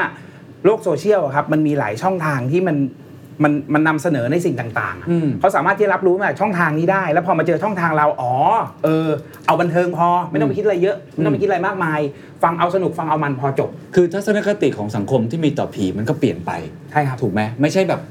เป็นเรื่องของความงมงาย ครับ ไสยศาสตร์ทำให้เกิดความกลัว ครับ ตอนนี้มันก็เหมือนหนังแอคชั่น ใช่ ก็เหมือนหนังชีวิต ใช่ เหมือนหนังการ์ตูนที่ก็เป็นความบันเทิงอย่างหนึ่ง แค่นั้นเลย จบเลย ถามว่า เอ้ย ฟังเรื่องผีแล้วมันมันทำไมถึงชอบผีแล้วผีให้อะไร อ๋อ บางคนต้องการที่พึ่งทางใจ ผียังคงเป็นที่พึ่งทางใจของคนในสังคมทุกวันนี้อันดับต้นๆ อย่าลืมว่าเวลาคนที่สิ้นหวัง เวลาคนที่ต้องการโชคลาภหรือต้องการอะไรสักอย่างหนึ่งลองมาจากพระจากเจ้าคือผีที่คนมักจะไปขอกัน จริง เพราะฉะนั้นสิ่งเหล่านี้คือที่พึ่งทางใจที่คนจะวิ่งเข้าหาครับ พี่แจ๊คคิดว่าผีมีจริงไหม โอ้โหเป็นคนที่จัดรายการผีจะไม่เคยเจอผี ผมคิดมาเสมอว่า ผีมีจริงและไม่มีจริง ผมอยู่ตรงกลาง 50 50 คือถ้ามันไม่มีจริงเลย มันก็คงจะไม่มีเรื่องเล่ามาจนถึงทุกวันนี้ อืม หรือถ้าจะปฏิเสธว่า ผีมีจริง แล้วคนที่ไม่เชื่อก็มี คนที่ไม่เคยเห็นก็เยอะผมคนหนึงไม่เคยเห็น แต่ดันกลัวผี เพราะฉะนั้นผมอยู่ตรงกลางได้เลยครับ สบายๆผมจะไม่เอ็นเอียงไปทางฝั่งเชื่อหรือว่าไม่เชื่อ ครับ อยู่ตรงกลางเนี่ยจัดรายการสนุกที่สุด แล้ว วันนี้ถ้าผมจัดรายการเป็นแบบคนที่เชื่อ เออเออเออ รายการนี้จะงมงาย ไปเลย คนจะไม่ฟัง เออจริง หรือถ้าผมแบบมาในแนวแบบคนไม่เชื่อเรื่องผีเลย แล้วมาจัดรายการรายการนี้จะไม่สนุกทันที อืมอยู่ตรงกลางดีสุด อยู่ตรงกลาง มองเป็นความบันเทิงก็ได้ ใช่ครับ มองเป็นความเชื่อก็ได้ ใช่ ก็แล้วแต่ว่าจะเป็นอะไร ใช่ครับ แต่มุมหนึ่งที่พี่แจ็คไม่เหมือนคนอื่นมาก ๆ คือการมองเรื่องผีเป็นธุรกิจด้วย ครับสมัยก่อนอาจจะมันไม่ใช่หรอกมันไม่ใช่เรื่อง แต่ทุกวันนี้ปฏิเสธไม่ได้แล้วครับเรื่องผีคือธุรกิจ ผมเชื่อว่าหลายคนที่ทำรายการผีก็ต้องมองเรื่องของธุรกิจ อืม ธุรกิจที่มันจะไปต่อยอดเกี่ยวกับเรื่องของผีอ่ะมันทำอะไรได้บ้าง ครับ อยู่ที่ว่าเราจะคิดออกไปในทางไหนซะมากกว่า อืมอื สมัยก่อนคือทำรายการเพราะความชอบ ครับ ความชอบชีวิตมันอยู่ด้วยความชอบไม่ได้อะ ถือว่าชีวิตมึงทีมงานบริษัทอยู่ด้วยความชอบไม่ได้ครับ ครับ ทีมงานบริษัทอยู่ได้ด้วยเงิน เราก็พูดตรงๆถูกไหมครับอยู่ได้ด้วยธุรกิจ เพราะฉะนั้นเราต้องต่อยอดจากเรื่องเล่าเพื่อไปหาทางให้มันไปทำอะไรอย่างอื่นได้ อืม เพื่อเอามาหล่อเลี้ยงในบริษัท ครับ อย่างของพี่แจ็คเองเนี่ยอ่าใช้คำแบบเท่ๆ business model คืออะไร หาแต่ถ้าคำอีกแบบนึงคือ หากินกับผียังไง อ่า เออ เราเราสร้างรายได้อยู่ได้เลี้ยงเข้าใจว่าบริษัทมีพนักงาน 30 กว่าคนนะ ใช่ครับ เราหาเงินจากสิ่งนี้ยังไง อืมผมว่าหลักๆเหรอหลัก ๆ มันน่าจะเป็นเรื่องของ YouTube YouTube YouTube ครับ แล้วก็สปอนเซอร์ ก็คือหนึ่ง YouTube เนี่ยแพลตฟอร์มเขาเขาให้ค่าตอบแทนอยู่แล้ว เขาตอบแทนอยู่แล้ว สำหรับยูทูบเบอร์ที่ทำยอดได้ดีๆ ใช่ครับ อันนี้ ใช่ ก็ก็ได้เข้ามาเยอะพอสมควร ก็พอสมควร เพราะว่าคนดูไลฟ์เยอะมาก ครับ ใช่ไหมฮะแล้วสปอนเซอร์เราวิ่งก็ไปหาเองไหมเรามีเซลล์ไหมครับทำเหมือนบริษัทสื่อทั่วๆไปอาสันดามีเซลล์วิ่งไปเราทำแบบนั้นไหมฮะ แต่ก็เลยดูไม่มีเซลล์ อ้ ณตอนนี้คือเป็นเอเจนซี่ที่วิ่งเข้ามาหา อ๋อ วิ่งเข้ามาหาติดต่อเข้ามาลงโฆษณา เพราะส่วนมากอะผมเชื่อว่าเอเจนซี่และเจ้าของผลิตภัณฑ์อะ ฟังรายการกันเยอะ แล้วก็เห็นว่าตอนนี้เดอะโกสเรดิโอ่ะมีคนฟัง มียอดจำนวนเท่านี้เขาก็จะติดต่อเข้ามาเพื่อที่จะมาลงโฆษณา สมัยก่อนคือผมจะแบบเอ้ยอะไรก็ได้พี่ผมเอาหมด ผมอยากได้สปอนเซอร์เยอะแต่ทุกวันเนี้ยผมมองว่าสปอนเซอร์ที่จะเข้ามาใน The Ghost Radio อ่ะต้องเลือก ต้องเลือก เพราะเอานะตอนนี้จะบอกว่ายังไงเดียพูดไปเดี๋ยวมันก็กลายเป็นว่าโอ้โหขี้คุยที่เป่ งเนี่ย ตอนนี้สปอนเซอร์เต็ม เต็มจนแบบลงไม่ได้แล้วแล้วก็ต้องจ่อคิวต้องรอต้องรอปีหน้าถึงจะได้ลง จริงป่ะฮะ เต็มครับเต็มจริงๆแต่ตอนนี้สปอตโฆษณาเปิดที15 นาที เบรกทีนึงผมเปิดสปอต15 นาทีแค่นี้ก็โดนด่าทุกวันแล้ว โดนด่าทุกครั้งที่ที่เราไลฟ์อะไรอย่างเงี้ยครับ เออเออคือคือมันมีคนอยากมาสปอนเซอร์เหรือเยอะกว่า ใช่ สล็อตที่เรามีแหละ ใช่ครับ ทั้งหมดเลยอะไม่ได้บอกว่า The Ghost Radio เก่งนะ แต่ผมเชื่อว่าเหล่าบรรดาสปอนเซอร์เขามองเห็น เขามองเห็นว่าถ้าเขามามาสนับสนุน The Ghost Radio อะ อืม จะมีคนจำนวนมากจำนวนไม่น้อยก็แล้วกันที่เห็นผลิตภัณฑ์ของเขา งั้นกลุ่มคนฟังหลักๆ มันนี่คือใครครับ เท่าที่เราดูจากการแชทดูจากการอ่าที่เข้ามาพูดคุยกับเราอะก็ตอนนี้ก็เป็นคนที่วัยทำงานมะ เป็นคนทำงาน คนทำงานครับ คนทำ ใน งาน เมือง ที่แบ ไหม บ หรือว่าต่างจังหวัดเยอะกว่าอะไรอย่างเงี้ยฮะ โอ้โห อ่ะถ้าหลักๆ คือเอาเอาตามแบบพื้นที่ของ YouTube ผมว่าตอนเนี้ยกรุงเทพมหานครเยอะสุด ครับ นะครับ หลังจากนั้นก็เป็นต่างจังหวัดแล้วก็มีต่างประเทศบ้าง อืม ต่างประเทศบ้าง ช่วงอ่าก่อนเข้ารายการนะผมจะมีการอ่านข้อความ ครับ ว่าตอนนี้รับชมรับฟังกันอยู่ที่ไหนบ้าง ต่างประเทศก็ส่งเข้ามาเยอะมีฟังอยู่ที่นั่นที่นี่อะไรอย่างเงี้ยครับ อืมอืมอืมก็คือกลุ่มกลุ่มคนทั่วไปแหละ คนทั่วไป ถ้าอย่างนั้นถามอีกมุมหนึ่ง ผมคิดว่าในยุคปัจจุบันเนี่ยมีหลายคนอยากเป็นยูทูบเบอร์ ครับ อยากทำช่อง ครับ ให้ประสบความสำเร็จ เพราะว่าหนึ่งรายได้จากไอ้ YouTube ก็ดี ครับ ถ้าเกิดทำได้ดีใช่ไหมครับ อันที่สองก็อย่างเนี้ยมีสปอนเซอร์ต่างๆเนี่ยพี่แจ็คที่ทำมาเนี่ยมีเคล็ดลับไหมทำยังไงให้ธุรกิจมันไปได้ดี มันต้องเริ่มจากอะไร อืม ในฐานะที่เราไม่ได้มีเซลล์เลยอะ ทุกสิ่งทุกอย่างมันต้องเริ่มจากความความรักก่อน อืม ความรักความชอบเริ่มแบบนั้นก่อน นั่นคือสิ่งที่ควรคุณควรจะเริ่มต้นกับมัน คุณถนัดอะไรอ่ะ ไม่ว่าจะคอนเทนต์อะไรก็ตาม อะไรก็แล้วแต่ถ้าคุณจะเข้าสู่ในวงการคอนเทนต์อินฟลูเอนเซอร์คุณต้องรู้จักในสิ่งที่คุณกำลังจะนำเสนอก่อน อย่าทำเพียงเพราะว่า อ๋อ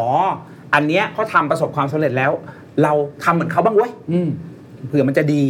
สมมุติว่าเราถนัดในการกิน อืม แต่เราเห็นโอ้โหช่องนี้ทำรายการผีดีว่ะทำรายการผีมากดีกว่า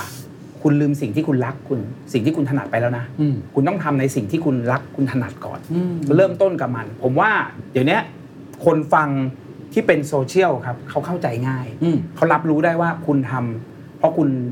สนุกกับมันจริงหรือเปล่า คุณรู้ในสิ่งที่คุณทำจริงหรือเปล่า อืม เขาได้จากคุณจากที่คุณนำเสนอจริงหรือเปล่า เดี๋ยวเขาก็สนับสนุนคุณเอง เอ่อความจริงใจความรัก เป็นจุดเริ่มต้นและสำคัญที่สุด ใช่ครับ ทิ้งไม่ได้ ไม่ได้ครับ แล้วเดี๋ยวทำไปเรื่อยๆเนี่ย คนจะเห็นคุณค่า ใช่ แล้วก็มีโอกาสจะได้ลูกค้า ถูก เข้ามาเอง มาเองแน่ๆมาเองแน่ๆจากประสบการณ์ของเรา อ่า อันนี้คือมันอาจจะผิดหรือจะถูกไม่รู้แต่ประสบการณ์ของเราเป็นแบบนั้น ครับ ครับ แล้วพอเริ่มเข้ามาในออนไลน์ ไม่ว่าจะเป็นแพลตฟอร์ม หรือว่าสปอนเซอร์ ครับ ตอนไหนที่มาเปิดเป็นร้านอย่างนี้ฮะ มันต่อยอดธุรกิจยัง ไง อะไรเป็นความคิดนี่ดูสิ คืออันเนี้คอนเซปต์ของเราชัดเจน เออเออเออ ก็ลองเฮ้ยลองทำดู แต่ ลอง ทำทำนี่ตั้งใจให้เป็นธุรกิจจริงจังหรือว่าทำเป็นแบบ ให้คนมาหาเราเพื่อให้เรามีแบรนดิ้งที่ดีอะไรอย่างนี้มาร์เก็ตติ้ง แรกๆไม่กล้าคิดเป็นธุรกิจ อ๋อ แรก อยากทำ อันนี้คือชอบ ชอบ อยากทำร้านกาแฟอยู่แล้ว ใช่อยาก อ๋อ ทำ อยากไว้ลองไอ้ยคนฟังมาหาเราอะไรเงี้ย เออ ก็ได้ตรงนี้ขึ้นมาแล้วก็ทำ แล้วเขาก็มาจริง เปิดครั้งแรกผมผมก็ตกใจเหมือนกัน อ่า คือหลังจากที่เราประกาศว่าวันนี้ร้านกาแฟเปิดนะ เชื่อป่ะคนเต็มร้านเลย เฮ้ย เสาร์อาทิตย์อะกลายเป็นว่าคนมารอคิวข้างหน้า เราก็มาคิดว่าร้านกาแฟเราตอนแรกผมก็กั้มกั้มกึ่งกึ่งๆอยู่ว่าถ้าเราเปิดกลางคืนจะมีคนมากินกาแฟ กลางคืนจะมีคนกินกาแฟจริงไหมวะ ก็เลยลองทำดูครับ เอ้ยเสาร์อาทิตย์เปิดเที่ยงวันถึงเที่ยงคืนลองดูผิดถูกไม่เป็นไร ถ้ามันไม่มีคน เราก็กลับมาเปิดเวลาปกติไม่เสียหาย ปรากฏว่าได้รับการตอบรับที่ดี โอ้ คนมารอคิว มารอเราไลฟ์สด แล้วเราจะเปิดเสียงดังๆ แล้วก็หลีไฟลง คนมานั่งเนี่ย นั่งกับพงกับพื้นเต็มไปหมดเลย มานั่งดูเราไลฟ์สด โอ้ แล้วตอนนั้นคือเราประกาศแล้วว่าเดี๋ยวเราไลฟ์สดที่ยิงลงมาที่ร้านกาแฟนะ มาซึมซับบรรยากาศอะไรตรงนี้ได้ เหมือนได้ดู ะรย่างเงี้ย คอนเสิร์ตสด ใช่ครับ ประสบความสำเร็จ ๆตอนนี้มุมมองต่อต่อธุรกิจของตัว The Ghost Radio คืออะไรครับ เราจะทำอะไรกับมันต่อเพราะเมื่อกี้บอกมันตั้งไข่นะ ผมเชื่อว่า ถ้าเราตีความไอ้คำว่าผีเนี่ย เป็นเรื่องบันเทิง มันได้อีกหลายอย่างนะ มันทำอะไรเมื่อกี้เราคุยกันนอกแล้วว่าจริงฮาโลวีนก็ไม่มีอีเวนต์ออแกเนเซอร์เก่งๆ จัด เรามีแต่อะไรนะซอฟต์พาวเวอร์สาดน้ำกันทั้ง ใช่ เดือน ใช่ ใช่ไหม ใช่ใช่ใช่ เฮ้ย ผีกันทั้งเดือนไหมล่ะ ใช่ จริงๆ มันก็เป็นโอกาสอยากอยากทราบมุมมองของพี่แจ็คครับ คืออย่างอย่างอีเวนต์เนี่ยผมมาไปดูงานที่สิงคโปร์มาทุกปีนะฮะ อ๋อเหรอฮะ อย่างปีเนี้ยปีที่ผ่านมาอ่ะปีนี้สิปีนี้ ผมก็ดิวกับ Universal เลยพอดีเขามาดิวด้วย เราก็เลยได้เป็นพาร์ทเนอร์กับทาง Universal เพื่อไปดูงานของเขาว่าเฮ้ยเวลาเขาจัดงานฮาโลวีนที่ Universal สิงคโปร์เขาจัดแบบไหน แล้วผมก็ไปมาทุกปีแล้วก็ได้ไอเดียมา เพราะฉะนั้นปีหน้าผมก็เลยคิดว่าน่าจะเป็นอีกหนึ่งโอกาสที่ผมจะทำเป็นอีเวนต์ฮาโลวีนสำหรับประเทศไทย ว้าว สำหรับเอาแบบหาจับที่สักที่หนึ่งแล้วก็ทำเป็นอีเวนต์ผีให้คนมาเที่ยวบ้านผีสิงในแบบ เออ ฉบับของ The Ghost Radio ให้มาตะลุยบ้านผีสิง ข้างในก็จะเป็นอีเวนต์ผีทั้งหมด ซึ่งผมก็คุยไอเดียเนี้ยกับหลาย ๆ คน มีแต่คนสนับสนุนมีแต่คนชอบเฮ้ยน่าทำ ผมว่าได้แน่ๆ น่า เพราะ ทำ นี่ที่ผมคิดเนี่ยมันเหมือนงานวัดแต่ก่อน ใช่ครับ แต่ว่ามันเป็นงานวัด ยกระดับ สำหรับคนรุ่นใหม่ไง ใช่ครับใช่ครับ เป็นเทคโนโลยีเข้ามาเป็นวิธีการเล่าเรื่องแบบใหม่ ในงานมีบ้านผีสิงให้เลือก 5 หลังเลย คุณเดินเข้าไปในบ้านผีสิงก็คุณแบบเอาอยากเอาหลังไหนเอาให้ตื่นเต้นหรือคุณจะซัดทั้ง 5 หลังเลยก็ได้เหมือนที่ Universal ทำ ครับ ประสบความสำเร็จมากคนเที่ยวคืนเป็นแสน คนจากเมืองไทยไปนะครับ ไปหางานฮาโลวีนที่สิงคโปร์อะคืนเป็นแสน ๆอุ๊ยแสดงว่าพี่แจ็คไม่ได้คิดแค่คนไทยแล้วนะ ต่างประเทศครับ ต่างประเทศต้องแวะเวียนมา ใช่ คนจริงๆ แล้วผีบ้านเราอ่ะมันคือซอฟต์พาวเวอร์ที่สำคัญมาก อืม ๆ ต่างชาติเขาอินกับผีบ้านเรานะ ต่างชาติอินกับผีนางรำ เหรอฮะ อ๋อ มีเกมอันนี้ใช่ไหม โฮมสวิตโฮม เออเออเออ เขารู้จักผีนางร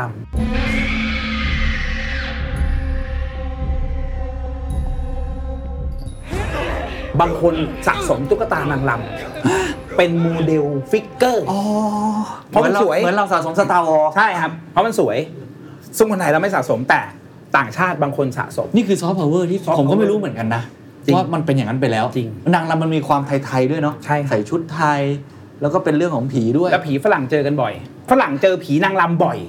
เวลาไปที่พักโรงแรมตามต่างจังหวัดมักจะมาเล่าให้ไกด์ฟังว่าเนี่ยไอเห็นมันใส่ชุดลงชุดลำแดนซิ่งแดนซิ่งนึกว่าเป็นโชว์ของทางโรงแรม ครับ ไม่ใช่เรื่องตลกนะนี่คือเรื่องเล่าจริง โอ้ ๆ ที่ฝรั่งเขาเห็นเขาเจอมาจริง ๆ อะไรอย่างเงี้ยกลายเป็นว่าต่างชาติเขาได้อินกับผีนางรำเพราะฉะนั้นผมว่าการทำเฟสติวัลที่มันเป็นผีจริง ๆ โดยทีมงานรายการผีจริง อืมเข้าใจมันจริง ๆ อ่ะ ๆ ใช่ แล้วก็มีเรื่องเล่าอยู่เต็มไปหมดที่เรามาแปลง ให้มันเป็นของจริงได้ ใช่ครับ โอ้โห น่าสนใจมาก น่าสนใจมากจริงๆ อันนี้คือจริงๆ แล้วปีที่แล้วจะทำนะ ปีนี้จะทำแต่ปรากฏว่าติด เราก็เลยอ่ะได้ดีลจาก Universal มาพอดี ไม่งั้นปีนี้ได้เห็นละ อืม แต่ปีหน้าได้เห็นแน่นอน ครับครับ ครับ นอกเหนือจากอีเวนต์ต่างๆ แล้วจะโตโตต่อไปยังไงครับกับเนี่ย Ghost Radio ผมถึงบอกว่าตอนนี้เราตั้งไข่อยู่ เพราะฉะนั้นก้าวต่อไปที่เราจะเดินคือ ผมเชื่อว่าหนังผีมันสามารถต่อยอดไปทำอย่างอื่นได้ เช่นหนัง ซีรีส์แอนิเมชันที่มันเป็นไปอีกระดับหนึ่งแล้วอ่ะ เข้าใจว่าจริงๆ ตอนนี้ก็มีแยกออกมาเป็นอีกยูนิตหนึ่ง ใช่ ทำหนังสั้นโดยเฉพาะ ใช่ครับ ทำซีรีส์โดยเฉพาะอยู่แล้ว ใช่ครับ โอ้โห ทำแอนิเมชันแต่ยังไม่ได้ออกอากาศ ซึ่งแอนิเมชันที่เราทำอ่ะเราทุนลงทุนไปกับมันเยอะมาก แล้วมันก้าวข้ามไปอีกขั้นหนึ่ง มันไม่เหมือนกับแอนิเมชันที่ตอนนี้ออนแอร์อยู่ใน YouTube ครับ เราทำเหนือขึ้นไปมากกว่านั้น อืม ทำให้มันดูสมจริงมากที่สุด เหมือนคนมากที่สุด ครับ เราลงทุนไปกับตรงนั้นอะเยอะ โห เพราะฉะนั้นเราจะได้เห็นกันในในปีเนี้ยปี 67 ฮะ แล้วก็หนังซีรีส์ตอนเนี้ยต้องบอกตรงว่าก็คุยอยู่กับหลายค่าย อืม หลังจากที่ก็ต้อง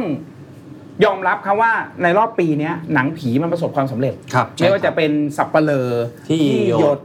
เพราะฉะนั้นต่อไปเนี่ยมันก็จะกลายเป็นเรื่องผีมันจะกลับมา มีการผลิตมีการทำกันเยอะแยะมากขึ้น อืม ก็มีหลายค่ายติดต่อมา ครับ ตอนนี้เราก็คุยกันอยู่ว่าเราจะไปในทางไหนกัน โอ้โห นี่ไม่ใช่พี่แจ็คที่ขายของมือสองอีกแล้วนะ เขาบอกว่าโชคดีจังหวะ นี่คือผมผมเมื่อกี้ผมผมหล่อขึ้นมามากครับ เมื่อกี้คือเหมือนสแตนลีย์แล้วอะคือคือเหมือนนักธุรกิจแล้วอะเหมือนคนที่แบบเจ้าของแฟรนไชส์มาเวลหรือพวกมัลติเวิร์สอะไรต่างๆ แล้ว เพราะในรอบสัปดาห์ที่ผ่านมารอบเดือนที่ผ่านมาผมก็ไปคุยประชุมกับค่ายหนัง ที่เราจะวางแผนกันว่าเราจะทำอะไรต่อ โอ้ จักรวาลผี จั จะ กรวาล ต้องไปในทางไหน อืม ใช่ครับจักรวาลผีไทยต้องไปในทางไหน อื้อหือ มันจะต้องไปในในในทางแบบที่จบในตอนหรือ เป็นเป็นเรื่องที่มันต่อต่อต่อต่อกัน แต่นี่กำลังหาทางกันอยู่ ถ้าอย่างนั้นถามว่าทุกวันนี้แบบแพชชั่นที่เราทำงานที่เราพยายามจะต่อยอดธุรกิจเนี่ย อันนี้มันมันมันอยู่ที่อะไรครับการเป็นนักเล่าเรื่องจัดรายการวิทยุยังยังเป็นแบบนั้นไหมหรือจริงๆแล้วเริ่มสนุกกับการทำธุรกิจ อยากเห็นอะไรใหม่ ๆ เพิ่มขึ้น ผมว่าตอนนี้ผมมีความสุขกับความสนุกในการที่เห็นบริษัทมันเจริญเติบโต อืม เห็นบริษัทที่มีพนักงานมากขึ้น เห็นงานที่มันถูกแตกแขนงออกไปมากขึ้นแพชชั่นของผมก็คือน้องๆทีมงานที่มาทำงานกับเรา 30กว่าคนน่ะแน่นอนเขามีครอบครัว เขามีคนข้างหลังอะไรอย่างเงี้ย เราต้องดูแลเขาเนอะ แล้วเขาก็มาทุ่มเทในการทำงานกับเรา เพราะฉะนั้นนี่คือแพชชั่นที่สำคัญมากๆครอบครัวเราก็สำคัญ อืม ปีนี้ปีหน้าลูกผมก็จะคลอด อืม นั่นก็คือเป็นสิ่งหนึ่งที่เอ้ยเราคงจะมีความสุขในการที่ในการลงแรงทำงานไปเยอะๆอะไรอย่างเงี้ยครับ ฮะ หลายๆอย่างแล้วก็อยากเห็นผลงาน ครับ ที่เราตอนเนี้ยจินตนาการไว้ว่าแอนิเมชันมันจะออกมาเป็นแบบนี้ หนังมันจะเป็นแบบไหน ครับ ซีรีส์มันจะไปถึงไหน มันจะไปถึงแพลตฟอร์มไหน มันจะไปไกลถึงขนาดไหน อันนี้เราไม่รู้ อืม เนี่ยมันคือการตั้งไข่นี่บอกนี่คือต่อไปคือค่อยๆต้อง ครับ แตะเดินละ เออพี่พี่แจ็คเอาความรู้ด้านธุรกิจนี่มาจากไหนอะคือคือผมเห็นหลายคน นะ คือว่ากันตามตรง ครับ เป็นคนทำคอนเทนต์ที่เก่ง ครับ แต่ว่าไม่ได้มีแนวคิดในการต่อยอด ให้มันออกมาเป็นธุรกิจ เป็นสินค้าเป็นบริการ เพราะว่าพี่แจ็คเมื่อกี้โปรเจกต์เยอะมากเลย ครับ เนี่ยเราเรียนรู้สิ่งนี้มาจากไหนฮะ คือถ้าถามผมเหรอ ผมจะตอบอย่างนี้ว่า จริง ๆ แล้วอ่ะ The Secret Sauce นะครับสัมภาษณ์นักธุรกิจแต่ละคนเนี่ยโอ้โหระดับแบบ ครับ เก่งๆทั้งนั้น ผมไม่ใช่นักธุรกิจที่เก่ง อืม แต่ผมเป็นพ่อค้า อ่า ผมเป็นพ่อค้าที่ผมมองว่าอันเนี้ยขายได้ ผมเป็นพ่อค้าของเล่นมาก่อน ผมก็จะมีการไปจับของเล่นว่า อ๋อชิ้นเนี้ยโอ้โหมีราคาอันเนี้ยมาขายได้มาปล่อยต่อได้ เพราะฉะนั้นสิ่งเนี้ยผมถนัดกับมัน อืม เรื่องผีผมรู้เลยว่า อันเนี้ยเราควรที่จะจับเอามาอยู่ตรงนี้ ครับ เราจะไปต่อยอดแบบนี้ มีวิธีการคุยแบบนี้ แล้วตอนเนี้ยผมเชื่อว่า The Ghost Radio มันแข็งแรงประมาณหนึง เวลาไปคุยกับใครครับ เวลาเราไปเสนอไอเดีย หรือว่าเขามาคุยอะไรกับเราอ่ะ มันจะไปในทางเดียวกัน คือ ครับ เราก็ยึดของเราแน่นอนว่า เราทำแต่ผี เราทำแต่เรื่องลี้ลับอย่างเดียวนะ เพราะฉะนั้นถ้าคุณต้องการคอนเทนต์หรือว่าซอสอะไรที่มันเป็นเรื่องลี้ลับอ่ะ คุณมาคุยกับเราคุณไม่ผิดหวัง เพราะฉะนั้นผมก็จะมองว่า อ๋อ เฮ้ย เดี๋ยวเราไปทางนี้ หนัง เดี๋ยวเราวางแบบนี้ เราคนที่จะเป็นแบบนี้ซีรีส์ เราหยิบยกเอาตรงนี้มานำเสนอแบบนี้ เราจะไปแบบไหนต่ออะไรอย่างเงี้ย ผมจะหยิบจับพวกนี้มาเพราะ ผมคิดว่าผมเป็นพ่อค้าพ่อ สุด ค้าย อดฮะเอาผมเข้าใจแล้ว พี่แจ็คไม่ใช่แค่พี่แจ็คสายสินไม่ใช่พี่แจ็คเดอะโกสเรดิโอนี่ผมตั้งให้อีกอันหนึ่งคือพี่แจ็คพ่อค้าผี พ่อพ่อค้าผีใช่ใช่เออ เป็นพ่อค้า สุดยอผดมไม่ใช่นักธุรกิจนะผมเป็นพ่อค้า สามารถต่อยอดไปทำอะไรได้อีกมากมายซึ่งผมคิดว่าอันเนี้ยดีฮะในแง่ของคนที่เริ่มต้นมาจากศูนย์นะครับแล้วรักในสิ่งที่คทำรับ สร้างคอมมูนิตี้มา สามารถที่จะต่อยอดเป็นธุรกิจ แล้วก็สร้างจริงๆสำหรับผมก็สร้างความบันเทิงให้กับคน ครับ แล้วถ้าเกิดเราพูดถึงซอฟต์พาวเวอร์นี่มันมันไปได้ไกลอีกมากเลยก็เลย ช่วงท้ายก็เลยอยากจะชวนคุย ครับ เรื่องของเรียกได้ว่าเป็นโลโมเดลละกัน ครับ เพราะว่าตอนนี้แม้ว่าพี่แจ็คจะบอกว่าตัวเองยังไม่ประสบความสำเร็จ แต่ตอนเนี้ยพูดถึงเรื่องผีเนี่ยพี่แจ็คคือเบอร์ต้นและเบอร์หนึ่งเลยด้วยซ้ำในมุมมองผมเนี่ย ครับ ที่เป็นตัวอย่างให้กับคนอื่นๆ ได้มากมายที่อยากจะทำคอนเทนต์อยากจะทำธุรกิจ อยาก ครั จะ บ เป็นพ่อค้าที่ดีอะไรก็ว่ากันไปเนี่ยถ้าจะแชร์ให้กับคนฟังทุกคนที่กำลังพยายามทำในสิ่งที่ตัวเองรักอยู่ที่ตัวเองชอบอยู่ให้ประสบความสำเร็จ จากบทเรียนของพี่แจ็คเองที่มีทั้งความผิดพลาด มีทั้งสิ่งที่เรียนรู้ มีทั้งบทเรียนต่างๆ ที่ได้รับจากพี่ป๋องมาเองเนี่ยอยากจะบอกอะไร อะไรคือสิ่งที่พี่แจ็คคิดว่ามันทำให้พี่แจ็คมีวันนี้ แล้วก็น่าจะเป็นบทเรียนให้กับหลายๆคนที่ฟังอยู่ได้ คือต้องบอกอย่างนี้ก่อนว่าบางบางสิ่งบางอย่างครับ มันอาจจะเริ่มต้นมาด้วยคนคนเดียวคือตัวเราเอง เราเอาตัวเราเองเป็นที่ตั้งมาโดยตลอด อืม แต่วันหนึ่งถ้าสมมุติว่า อันเนี้ยมันเริ่มเป็นเป็นการลงรากปักฐานที่มันมันแข็งแรงแล้วอะแล้ววันหนึ่งมันมีกิ่งก้านงอกขึ้นมา กิ่งก้านในที่นี้ก็คือ คนที่จะมามาทำงานด้วย ครับ คนที่จะมาซัพพอร์ตด้วย นอกจากที่เราจะฟังตัวเองแล้วอะเราฟังเขาด้วย อ๋อ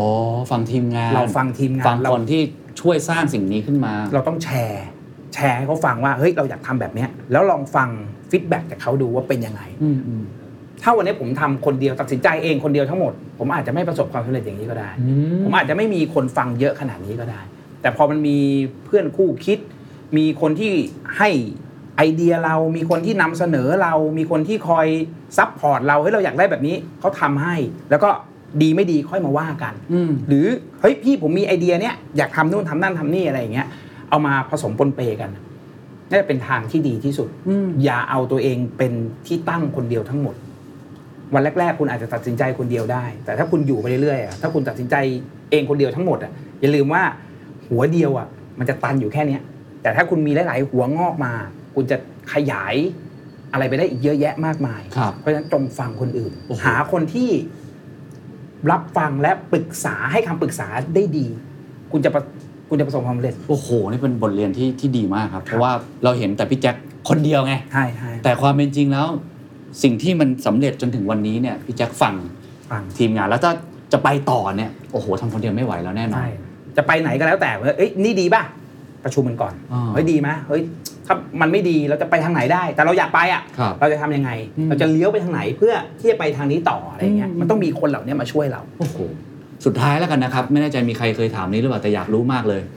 พี่แจ็คไม่เคยเจอผีใช่ไหม ไม่เคย ถ้าได้เจอ อยากบอกอะไรกับเขาครับ ถ้าได้เจอเหรอ ถ้าได้เจอผมคงจะขอบคุณเขาแหละ ขอบคุณผี ขอบคุณเขาที่ผมว่าเขารับรู้ ถ้าสมมุติว่าเราเชื่อว่าเขามี ผมเชื่อว่าเขารับรู้ว่าไอ้สิ่งที่เราทำอยู่อะเราทำเพื่อเพราะอะไร อืม ทำเพื่อให้คนรู้ว่าพวกคุณน่ะมีอยู่นะ อืม แล้วเขาเอาคุณเหล่าเนี้ยเป็น